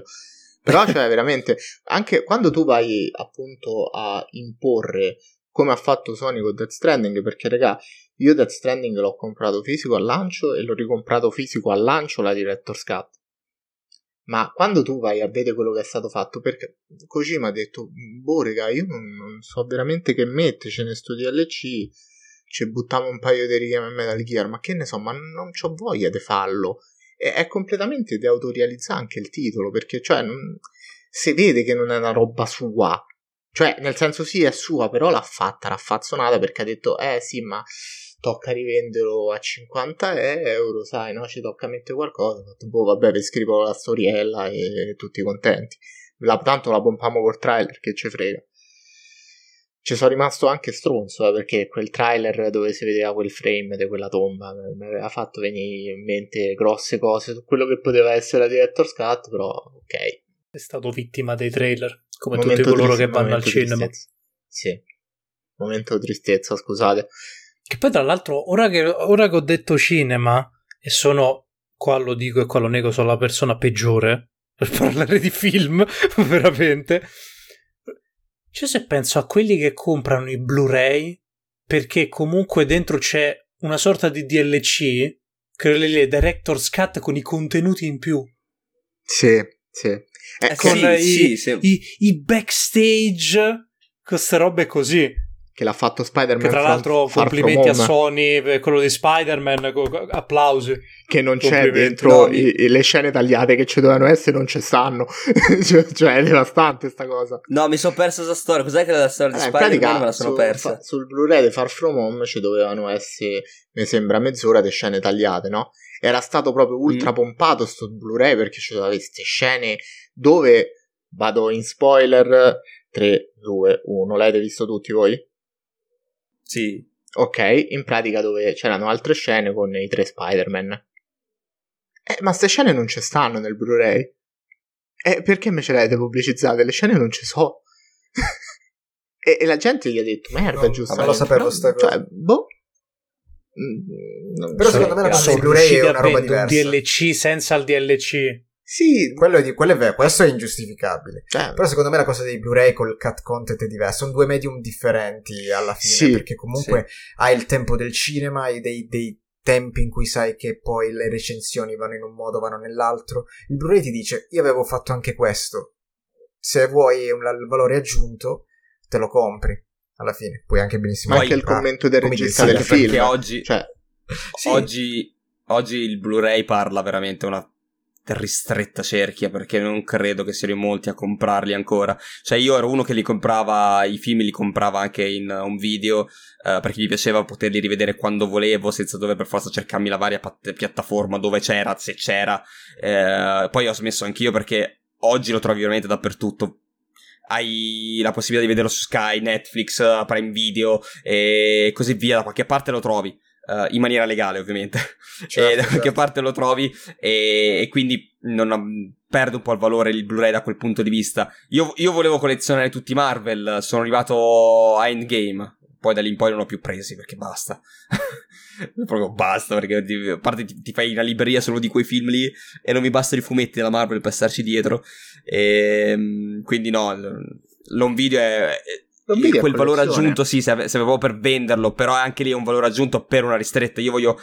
Io, per esempio, il, l'intervista, le varie interviste che fanno nei contenuti speciali, penso di averle viste tre volte in vita mia, giusto per curiosità se il film mi prendeva. Ma tanto, tanto, ormai, tanto ormai le mettono anche le piattaforme. Cioè Disney Plus sì, vabbè, nel, Disney, nel film eh, ti mette Plus... le stesse robe che c'è nel Blu-ray, ad esempio di Star Wars. Oh, sì, ma su Disney Plus c'è le stesse robe che c'è nel Blu-ray. Quindi Pre, Prime, Prime, Prime, Video c'è anche il, la, la, il, fatto che se metti pausa ti fa la, la, scena X ti dice chi c'è, l'attore, sì. cosa, chi era, ormai, cosa ha fatto. Sì, no, le piattaforme di streaming stanno, stanno, stanno, andando avanti a questo punto di vista. Poi il discorso, il, il discorso del season pass di venderlo al lancio, io non, non veramente c'era chi aveva detto chi voi non mi ricordo se era Ken o Lorenzo ha detto lo, lo, compri a occhi chiusi beh è sempre la possibilità di provare il gioco eh, per carità prima di comprarlo però uh, io mi ricordo, mi ricordo molto bene ai tempi in cui è, è nato il Season Pass. Io ormai sono vecchio, quindi le cose tendo a, cioè, tendo a ricordarmi un po' più cose di roba vecchissima. E allora, quando, quando, sono nati i Season Pass, che se non sbaglio forse è stata proprio Ubisoft, se, sembra un martiro verso Ubisoft, però ragazzi sono stati loro i primi a fare quasi tutto in questo campo. E, ehm, la cosa che, cioè, veramente mi ricordo che dava fastidio, ma dava fastidio era oggi esce uh, gioco X, esce Assassin's Creed uh, Brotherhood, abbiamo il DLC che esce fra tot mesi. E mi ricordo che la gente nei forum si incazzava perché diceva: Ma come? Non è manco uscito il gioco, già state pensando al DLC. Eh, ma allora potevate inserirlo. Eh, ma allora non vi siete concentrati sullo sviluppo del base. Per chi, per un motivo o per un altro, la gente si incazzava, ma pesantemente. Adesso, e ha fatto l'esempio Lorenzo prima, quando esce un gioco, vai nello store al momento e vedere se ci sono i, i season pass da poter comprare. Cioè, si è proprio invertita. Se non c'è il DLC al, al, day one dici cazzo ma com'è? Fammi cercare meglio. Eh, sì, Una sì. volta invece se ti annunciavano i DLC nei momenti in cui il gioco, oppure poco prima che il gioco uscisse, facendoti vedere anche la roadmap di DLC, tu ti incazzavi perché dicevi eh ma allora... Questi già mi hai tolto pezzi cazzo. di gioco? Sì, sì, sì. Cioè, già rompono il cazzo altri un... soldi. sì, sì, sì. C'è, c'è, Mi ricordo. Ma, quello, ma, il ragionamento che si faceva all'epoca era quello. Sì, cioè, sì, il discorso vero, fa, ah, devo darti 70 euro. Molto da boomer, per carità. Forse. Sì, sì, sì. Per Però carità, devo Dio. darti 70 euro e poi me ne vuoi altri 30 fra un qualche mese. Che poi è a tua scelta. Però era quella la concezione. Invece oggi. Se non c'è il, game, il season pass, madonna, con questi game season mi va sempre in confusione. Se non c'è il season pass al day one, eh, è strano, ma come mai? Eh, ma non hanno fatto i DLC? Eh, ma... Uh, Cyberpunk aveva i DLC annunciati prima de- dell'uscita del gioco. Poi è uscito il gioco, era meglio che se non annunciavano i DLC. Eh, quando, quando è uscito il gioco forse era meglio che stavano zitti. Il multiplayer è stato discorso. cancellato, eh. Cioè il multiplayer di Cyberpunk. Sì, beh, il multiplayer... No, allora... Sulla carta lo stanno ancora facendo. No, no, io Secondo me stanno facendo tante cose. Adesso vanno tutti col piede di piombo perché ovviamente dicono dopo, dopo quello che è successo teniamoci più bassi. Infatti lo stanno facendo con The Witcher, con la patch next gen, lo stanno facendo con, con perché tanto non vogliono ricommettere lo stesso errore. Quindi secondo me si prenderanno tutto il tempo di questo mondo per lanciarlo per bene.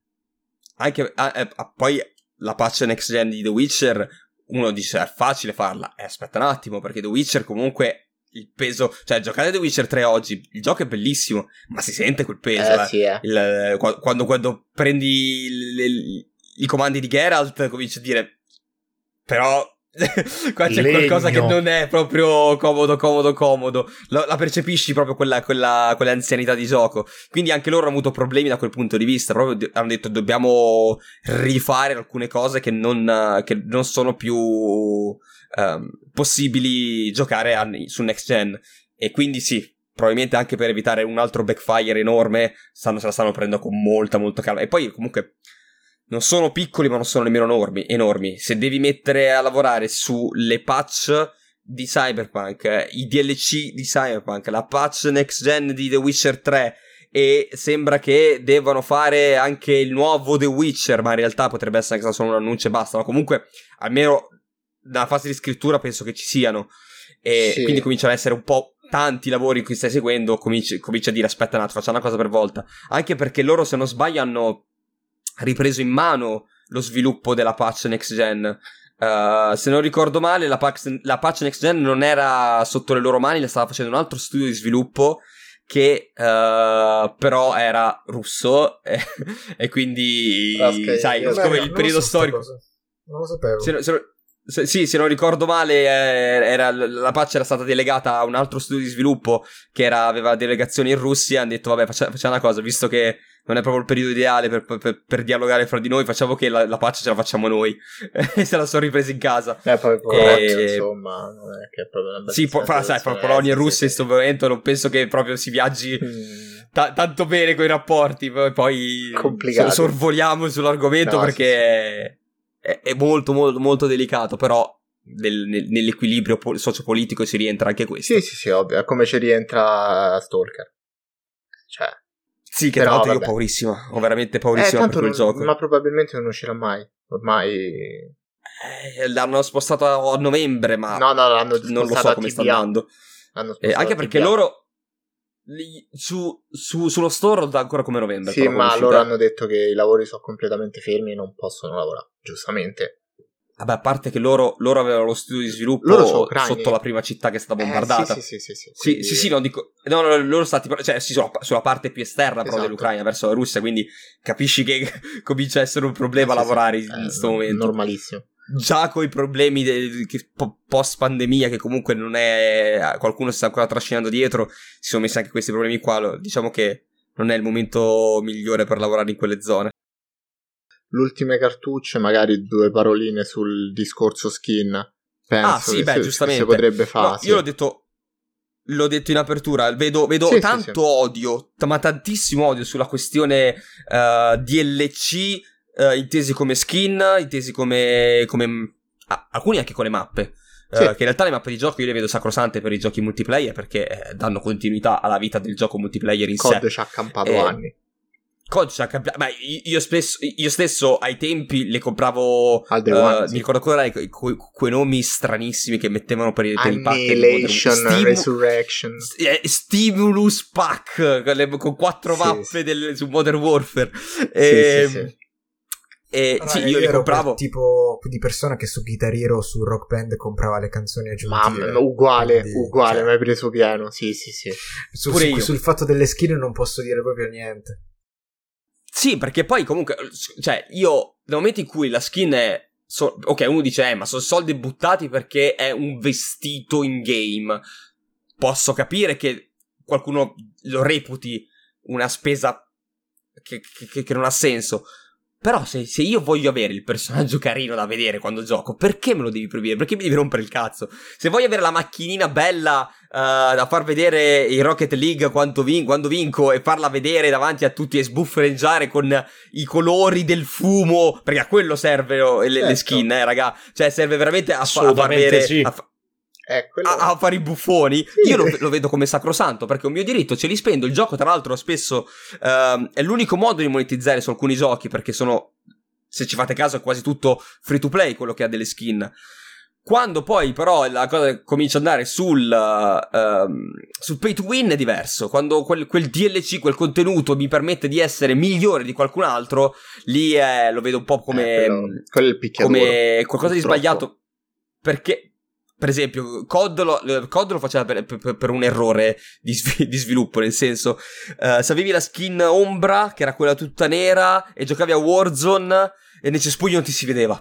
Eh, sì, e vabbè, quindi la gente comprava tutta quella skin perché sì, sì, però lì era un problema diverso. Però se, la, se, la, se il, la, trasciniamo su alcuni giochi che lo fanno in maniera legit questa cosa qua, cioè tu compri per avere il fucile migliore uh, e il gioco è free to play, è un po' sbagliato perché vai a rompere l'equilibrio di gioco. Cioè, perché... non è un po', è tanto sbagliato. Tanto perché lì diventa eh... tutto pay to win. Eh, cioè, fino a quando non mi dai un vantaggio in gioco, va tutto bene.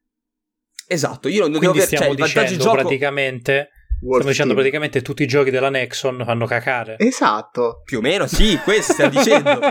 cioè, fra cioè, Wolf Team. Questo. Fra Wolf Team, dove noleggiavi le League. armi. Dove leggiavi cioè, le armi. Sì, Cross, ma non... Il vecchio non Crossfire. il crossfire vecchio, sì, sì, sì, sì, sì. Perché tu, tu hai la possibilità di, di essere più performante. Sono giochi che i free to play in generale sono giochi che si fondano, soprattutto se sul competitivo, sulla, sulla, skill di base del giocatore. In realtà tutti i multiplayer dovrebbe fondarsi sulla skill di giocatore che va ad aumentare in base alle ore di gioco, eccetera. Nel momento in cui però um, questa cosa qua viene, viene, viene, ro- viene rotta da, dall'acquisto, perché un conto è COD che ti dà il fucile migliore in base a i tuoi livelli. Perché per arrivare a un certo livello sono ore di gioco. Lì mi vai a premiare le ore di gioco. E vai a premiare in realtà le ore di gioco. Uh, io, magari che sono bravo rispetto a. Uh, Lorenzo che è meno bravo, io ci arrivo prima magari, però lui ci arriva lo stesso, ci arriva un sì, po' dopo sì, ma sì, ci arriva. Ovvio. Eh, perché COD i punti esperienza li ha sempre dati, che era quello che non faceva Halo. Uh, la gente si lamentava dell'ultimo Halo perché non dava tanti punti esperienza per, la, per progredire nei livelli e, ehm, e quindi cominciava a diventare un, un, problema per chi giocava poco. E lì non vai a rompere l'equilibrio di gioco, perché comunque prima o poi ci arriva chiunque. Eh, ci arriva, chi ci arriva prima, chi ci arriva dopo, ci arriviamo. Se però io posso avere lo Scar, che in Call of Duty faceva, rompeva i muri da, da 4 km, lo, lo, ho perché ho speso 5 euro. Mm. Eh, cioè, capisci che, che dà fastidio. Questa cosa la fecero con Black Ops 2, mi sembra. Di, di, comprare le armi. No, che le, erano, se tu compravi il DLC c'avevi un'arma inclusa. Sì, adesso lo fanno, ma lo fanno con le skin. Sì, sì, sì. Se ci fai che caso, vabbè, quando compri, quando se spendi, qual- se, fai, se spendi, qualcosa in più, ti regalano una sì, skin vabbè. da applicare a un'arma che magari è un'arma un po' più avanzata, però. Sì, sì, vabbè, ma quello è sacrosanto. E invece de- della skin, io, io oh, ragazzi, io ho comprato, forse un po' me ne dovrei vergognare. Chi di voi ha avuto Xbox 360? Ok, allora forse non vi ricordate sta cosa. C'era la, la possibilità di avere... No. Ehm, Novi. Di, sì. No. Sì. Eh, sì, sto andando proprio Hai personalizzato lì. il tuo avatar? Esattamente. io, avevo, io avevo, avevo, fatto gli acquisti sul mio avatar eh, digitale, che su 360 aveva senso. Lo puoi fare anche su One, eh? Sì, eh, su sì. Series X, però non lo vedi. Cioè, il tuo avatar non si vede praticamente mai. E lì non c'ha senso. Però io su 360 avevo comprato le scarpe e il cappello al mio avatar. Quindi un po' mi vergogno, però lo dico. No, ma, ma tu invece, nel senso, fino a quando non hai avuto un vantaggio in game, va tutto sì. bene. Cioè, io ad esempio, mo che ho ripreso a giocare a Fortnite perché hanno levato le costruzioni che molti dicono hanno ucciso il gioco, secondo me l'hanno salvato questa cosa. Eh, oh. escurso, escurso particolare, Fortnite senza costruzioni è un Bellissimo. gioco della madonna. Eh, io mi sono comprato Blinding Lights e quando ti faccio vittoria reale ti mangi Blinding Lights. Tra l'altro sta cosa che hanno, cioè, sta cosa che, che hanno messo le canzoni vere, e le, la, le emote la chiamano col nome della canzone è una roba fuori di testa, veramente incredibile. Vabbè, ma, ma, Fortnite ha sempre fatto robe fuori Mamma di testa, mia, eh, partendo dai concerti live nel gioco. Questa è cosa, la prima cosa che veramente lì Fortnite mi ha fatto dire. Sì. Complimenti. Bravi a Complimenti Games. perché ci vuole tanta. No, tanta creatività, sì, tanto sì, coraggio a fare una cosa del genere. E hanno fatto sì. divertire un sacco di gente. Ora che mi hanno tolto le costruzioni, che era proprio la cosa che io odiavo di quel gioco. No, ma molti dicono, no, ma il... eh, l'hanno ucciso, no, no, l'hanno salvato hanno salvato. Il, um, il, concetto, io non capisco sinceramente l'odio per Fortnite, uh, da, da, da, cosa derivi esattamente, perché uh, sinceramente io non ci, ci ho giocato a, agli inizi, uh, ho vinto le mie due o tre... Le mie due o tre, due, tre um, perché cosa, cosa, ho detto qualcosa Ken che ho fatto qualche disastro visto che stai no, ridendo. no è la um, no il, il, quando hai detto non capisco l'odio che, che ha la gente per Fortnite. Tutto molto bello, ma era necessario ammazzarli al Tournament 4? Ah, ah vabbè, lì, lì, questione, lì, è, lì, è, lì, è, odio su Epic e possiamo parlarne in un altro podcast per sì, intero sì, probabilmente eh, lo, per l'odio su Epic par- e, va, e va bene, e va bene. se tocca parlare della genesi di Fortnite e del fatto che è stato rimosso da Steam perché il gioco era una merda quando è uscito, cioè famo 4 ore di podcast. È vero, è vero. 4. È vero. Sì, sì, sì, no, ma, ma, in realtà Fortnite in sé, è, il Fortnite in sé meriterebbe un uh, so, so, so, rumore delle, delle, dei follow nelle orecchie, quindi ogni tanto mi distraggo, scusatemi. Uh, di, di, perché de- devono finire la, la, le storie di, di, follow di bot che mi sta urlando nelle orecchie. E, um, dicevo, Fortnite è, è, un caso di mercato particolare perché è un free to play che tra l'altro ha, ha picchi eh, che non calano mai di giocatori. E um, e poi, tra l'altro, è riuscito, come ha detto bene Gian, a entrare in mercati come la musica in maniera assurda, cioè al di là dei concerti, uh, le partnership con alcuni uh, artisti, uh, a, a, a, poi tra l'altro anche il modo, addirittura è riuscito a bypassare la stampa di settore per quanto riguarda l'annuncio delle season, cioè il fatto che le season venissero annunciate all'interno del gioco stesso, esatto. se vi ricordate il primo, adesso è un po' lo standard, però il primo evento in cui la mappa si è distrutta, tutta quella roba lì. E la stampa nero. lo sapeva che cosa stava succedendo. Cioè, si può, le, ci mi ricordo gli articoli de, dei vari, delle varie testate che dicevano: Ah, adesso probabilmente succederà questo. Probabilmente. Cioè, erano ipotesi. Epic non aveva detto niente e aveva lasciato che tutto succedesse in diretta. Percepivano i giocatori in diretta. E dovevi essere connesso ai server e dovevi essere col pad in mano per vedere tutto. Guarda, il caso, Fortnite, il caso Fortnite, secondo me ci sarebbe una live da parlare Ma sì, 4-5 ore. Assolutamente sì. è stato un gioco che è riuscito veramente ad entrare nella cultura della gente non solo per quanto riguarda la musica, come dicevi tu, o comunque tutte le, le operazioni di marketing, ma il fatto di riunire anche proprio la cultura popolare, i meme, i balletti, i balletti ripresi da video reali, quindi tutti i ritrovi, e ora con le sponsorship con i vari brand importanti eh sì. no? Comunque il, la DC, Star Wars, t- tutte quelle robe lì. Cioè, quelle sono robe sì, che sì. continuano a mantenere il gioco a, a, livelli alti. Esatto. Per quanto possono essere anche solo semplicemente skins. E tu dici, eh vabbè, ma ormai Fortnite è diventato una cacciara di robe, una Macedonia. E intanto. No, ma più che altro, cioè, le... mi pare che fino a settimana scorsa nel, nello store di Fortnite c'era le skin di Balenciaga. Cioè, Capi- capisci quanto può essere grossa una roba del genere? No, non, è detto, non, non, è detto mica pizze fichi, eh. nel senso è, è, è, roba abbastanza pesante, sono parti abbastanza pesanti, ma, ma, ma, è chiaro che ormai Epic un po' ha i soldi infiniti sì, sì, sì, uh, grazie a Fortnite eh, e, e, tra l'altro um, da un certo punto di vista, um, adesso bestemmierò per qualcuno, però il fatto che chi compra uh, le skin non foraggia tanto lo sviluppo di Fortnite perché non credo che abbia tanto bisogno di quello, ma in realtà dà soldi direttamente ad Epic che aiuta comunque spesso a tenere su uh, un po' di concorrenza per quanto riguarda il mercato digitale del PC perché sennò sì. era una, uno, un predominio Steam esatto. e Steam poteva permettersi di fare quello che voleva poi anche tutta quella questione de- de- delle, delle, casistiche delle vendite che la causa Epic uh, Epic Apple, è, è Epic, la, la, causa Epic Apple comunque ha avuto dei risvolti positivi, uh, si è parlato di percentuali, di royalties, che comunque sono cose che non venivano menzionate, cose che si davano per scontate esatto. e ormai non si esatto. toccavano più, cioè uh, Steam prende tot, gli store digitali prendono tot e non vanno mai più toccate quelle percentuali, in realtà quel casino lì ha smosso un po' le acque e... Um, ha fatto sì che alcune cose venissero un po' alla luce. Poi si è scoperto che Epic uh, un è un po' in perdita per quanto riguarda le esclusive. Uh, però io spezzo lancio a favore di Epic perché la gente si lamenta del fatto che Epic sta introducendo le esclusive su PC. Col fatto che um, compra le esclusive da rivendere solo su, su Epic Game Store. Però Grazie, sarà che io ho cuore Remedy e recuperatevi il podcast uscito in settimana su Remedy Entertainment perché ne abbiamo parlato io e Ken su tutta la storia uh, videoludica di sviluppo di, di Remedy. Tra l'altro uh, abbiamo usato il gancio per, uh, di, di, dell'annuncio del, del, del, remastered di Max Payne 1 e 2 per parlarne.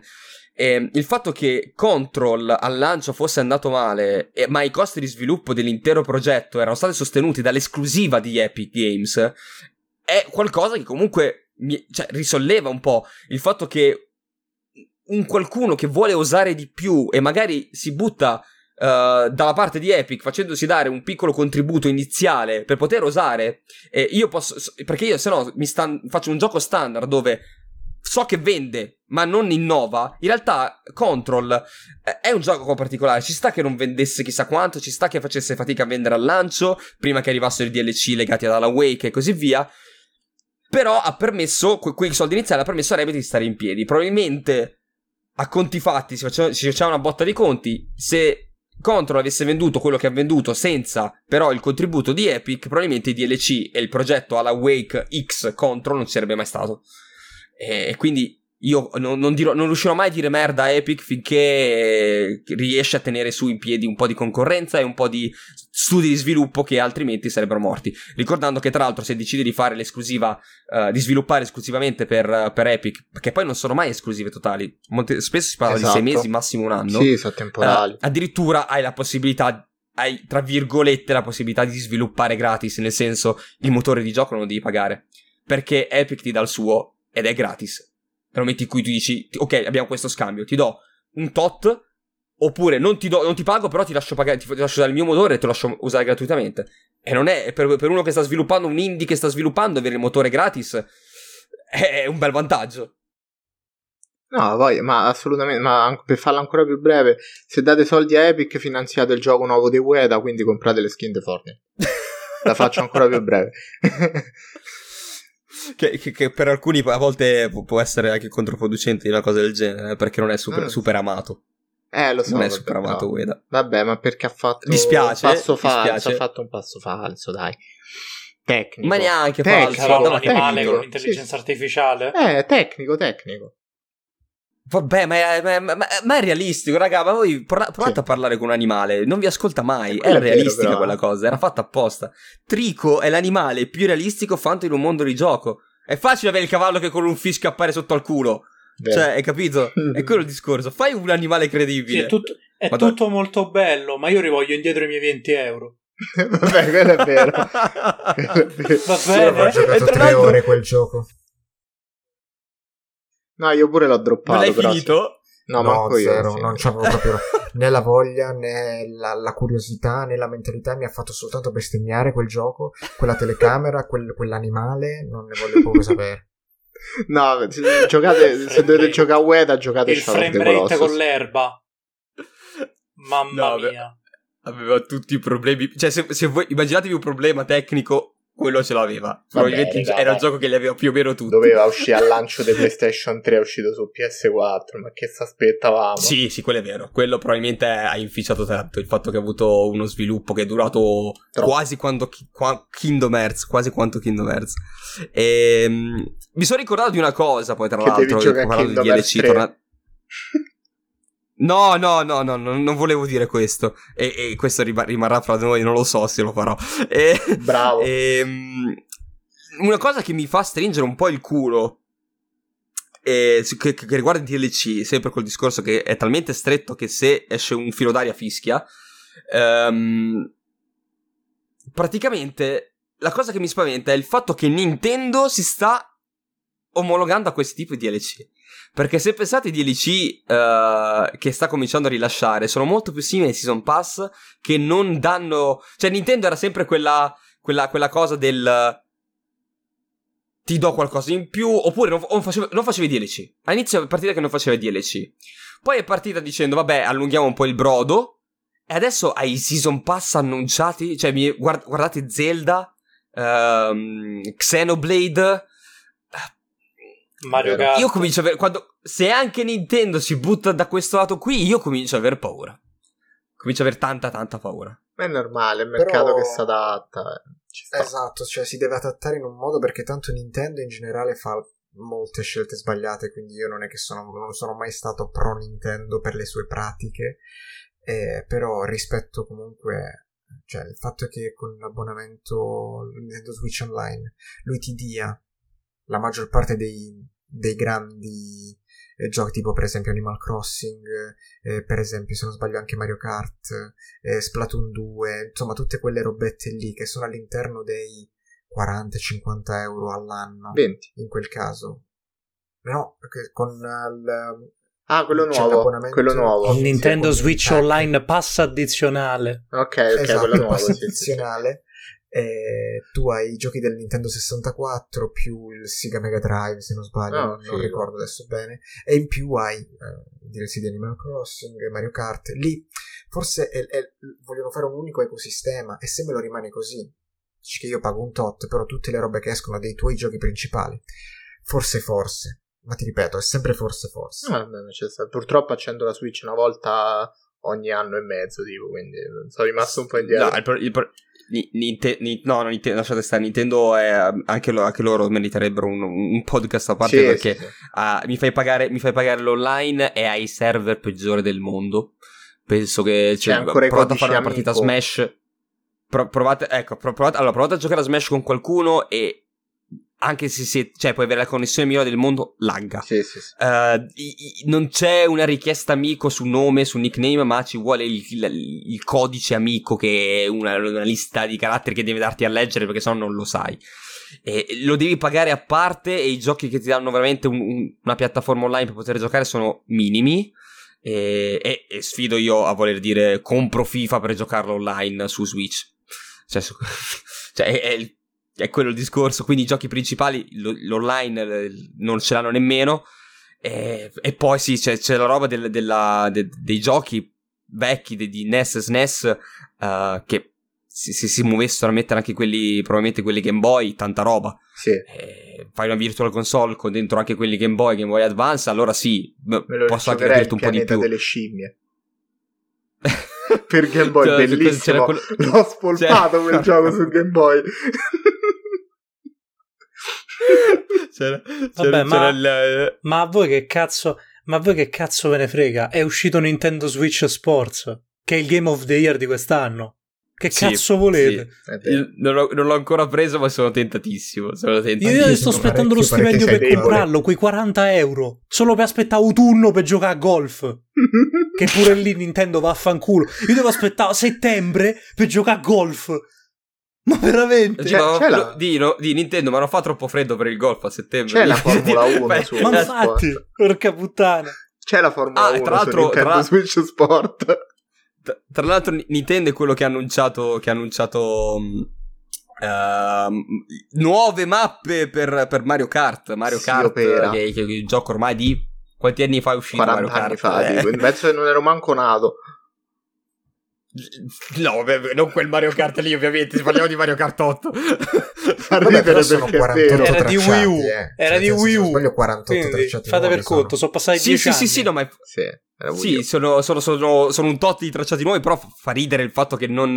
Cioè, probabilmente venderesti il doppio se, se rilasci un Mario Kart oggi attualizzato. Sì. Perché quel gioco lì ti ha fatto capire, secondo me, che al momento non ne hanno l'intenzione, visto tutti gli altri no. progetti. Però io lo dico, cioè nel senso, secondo me il fatto che comunque in un racing game mi metti più mappe possibili, il fatto che sono, se non sbaglio, 48, ma non, correggetemi se sbaglio nel caso. Eh sì, Mi pare.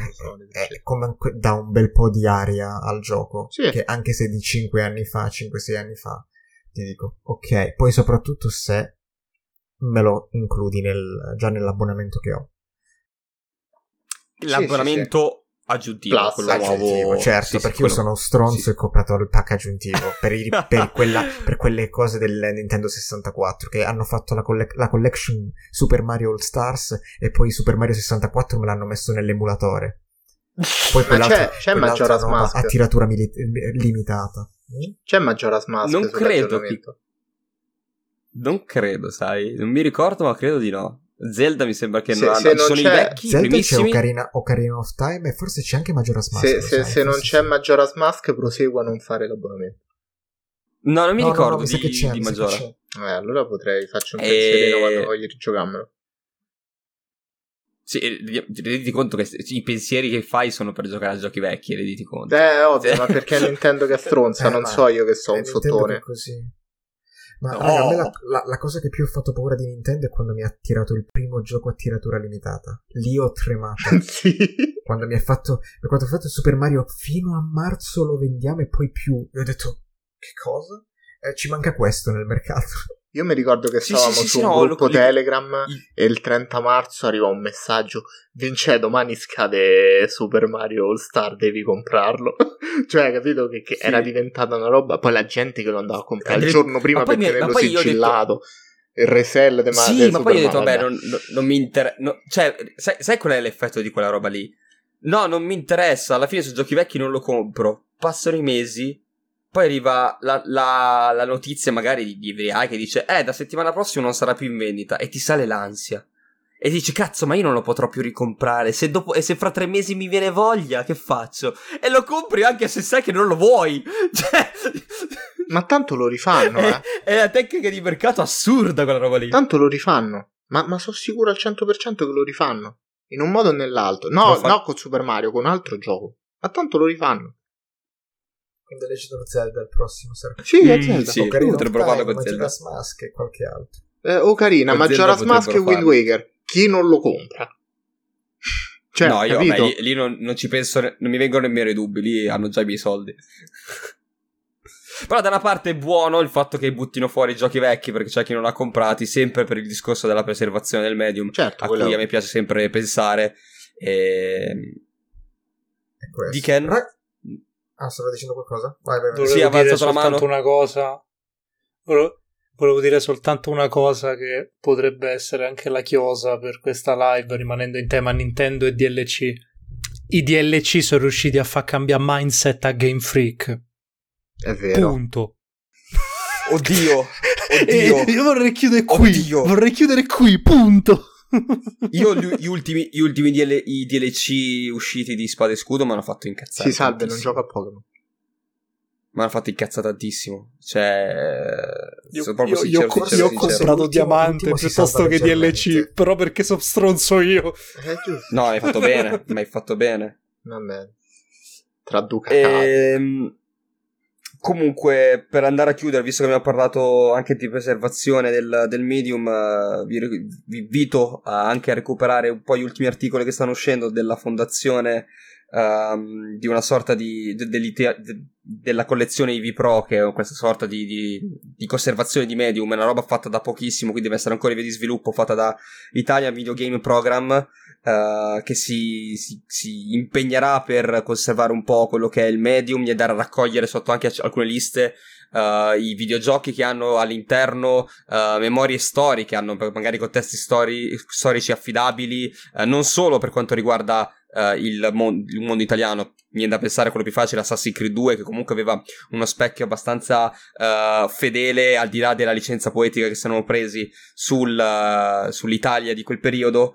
E ci sono alcuni altri giochi che fanno una buona una buona roba sul contesto storico di quello che succede nel mondo e quindi tenete d'occhio questi tipi di progetti perché già il fatto che arrivi in Italia a muoversi sotto questo punto di vista è molto molto molto interessante. Sono stato contento di leggere questo. Poi nei prossimi giorni probabilmente ne parleremo anche su Instagram quando si, si delineerà meglio cosa vuole fare, uh, cosa, cosa, sarà per intero questo Eevee Pro. È molto interessante. E va bene ragazzi, io a questo punto ci andrei a salutare, ringrazio chiunque sia passato, ringrazio le, le, le sub nuove, eh, quelle rinnovate, ringrazio i nuovi follow, ringrazio anche i bot che si sono... Grazie che, hanno messo, che hanno messo il follow, grazie mille, sono stati tantissimi, affettuosi e calorosi, e ringrazio a chi ha scritto in chat, a volte non abbiamo letto, cioè non abbiamo usato come spunto di, di, riflessione, ma io ho letto tutto e c'erano discorsi veramente molto interessanti, uh, come quelli di Arcadia e un altro ragazzo sopra che mi ero perso, adesso non mi ricordo minimamente sì, il nome, eh, sempre per il discorso che sono vecchio. Sì, sì. Sempre per il discorso che sono vecchio e comincio a avere invece la memoria breve che comincia a lavorare poco. E la boomerite. E... boomerite. io, io, ringrazio Gian di essere stato con noi questa sera, di, di comunque di, di, di, buttarsi sempre un po' di dialoghi sul nostro gruppo Telegram. Anzi, se volete passare su uh, Ludens TV su Telegram, ci trovate sempre lì a chiacchierare a, di, gaming o meno, di, di videogiochi o anche di quello che riguarda il videogioco. E spesso anche a bestemmiare su Elden Ring. Esatto. e anche di parlare e... quanto bello sia Dark Souls 2, ricordiamolo. Eh. È importante esatto, esatto. Questo, questo ricade nel, ricade nel, nello schema bestemmie. Esatto. E... cioè. Quindi ringrazio Gian.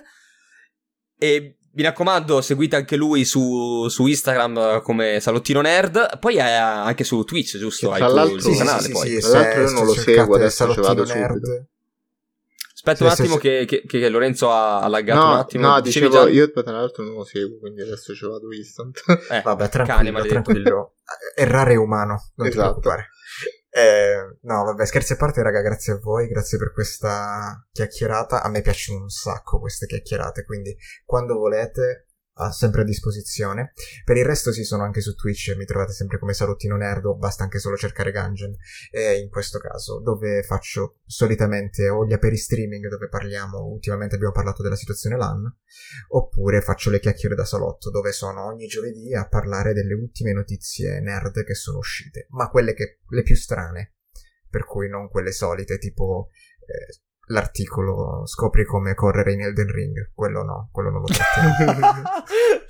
non è un meme perché esistono esatto, questi articoli. Esatto. ringrazio Lorenzo, ringrazio Ken eh, e non ringrazio me stesso. Eh, Grazie, vi. E io vi vi, vi, esatto, bravo Lorenzo, vedi che ha colto. Eh, vi rimando ai, agli, ai, prossimi appuntamenti. Ovviamente su, su, Spotify trovate tutti i podcast usciti fino ad oggi. Sia per quanto riguarda i nuovi format che, sta, che abbiamo lanciato, che si chiama Story Mode. Uh, probabilmente prossima settimana registreremo qualcosa di nuovo. Uh, non abbiamo ancora scelto la cadenza per cui uscirà probabilmente mensile. Mentre per quanto riguarda i talk usciranno a cadenza settimanale. Quindi trovate um, quello quello di questa settimana, uh, che era quello del talk settimana scorsa, che è sulle esperienze. Potete trovare questa stessa live in formato podcasting, lo trovate settimana prossima, pubblicata sempre su Spotify, su Google Podcast e su tutte le piattaforme di, più strane di podcasting, anche se, se, non usate Spotify, non so che bestie strane siete. E per quanto invece riguarda la gente che è in podcast, venite a seguirci anche in live. Generalmente mercoledì barra giovedì saremo in live. Comunque su Instagram, sotto Ludens TV, trovate i vari appuntamenti. E niente, ragazzi, penso di aver fatto i vari rimandi, di aver detto tutto. Non mi resta che augurarvi una buona notte e un buon proseguimento di settimana. Ciao ciao, bella raga. Ciao cari, ciao, ciao cari.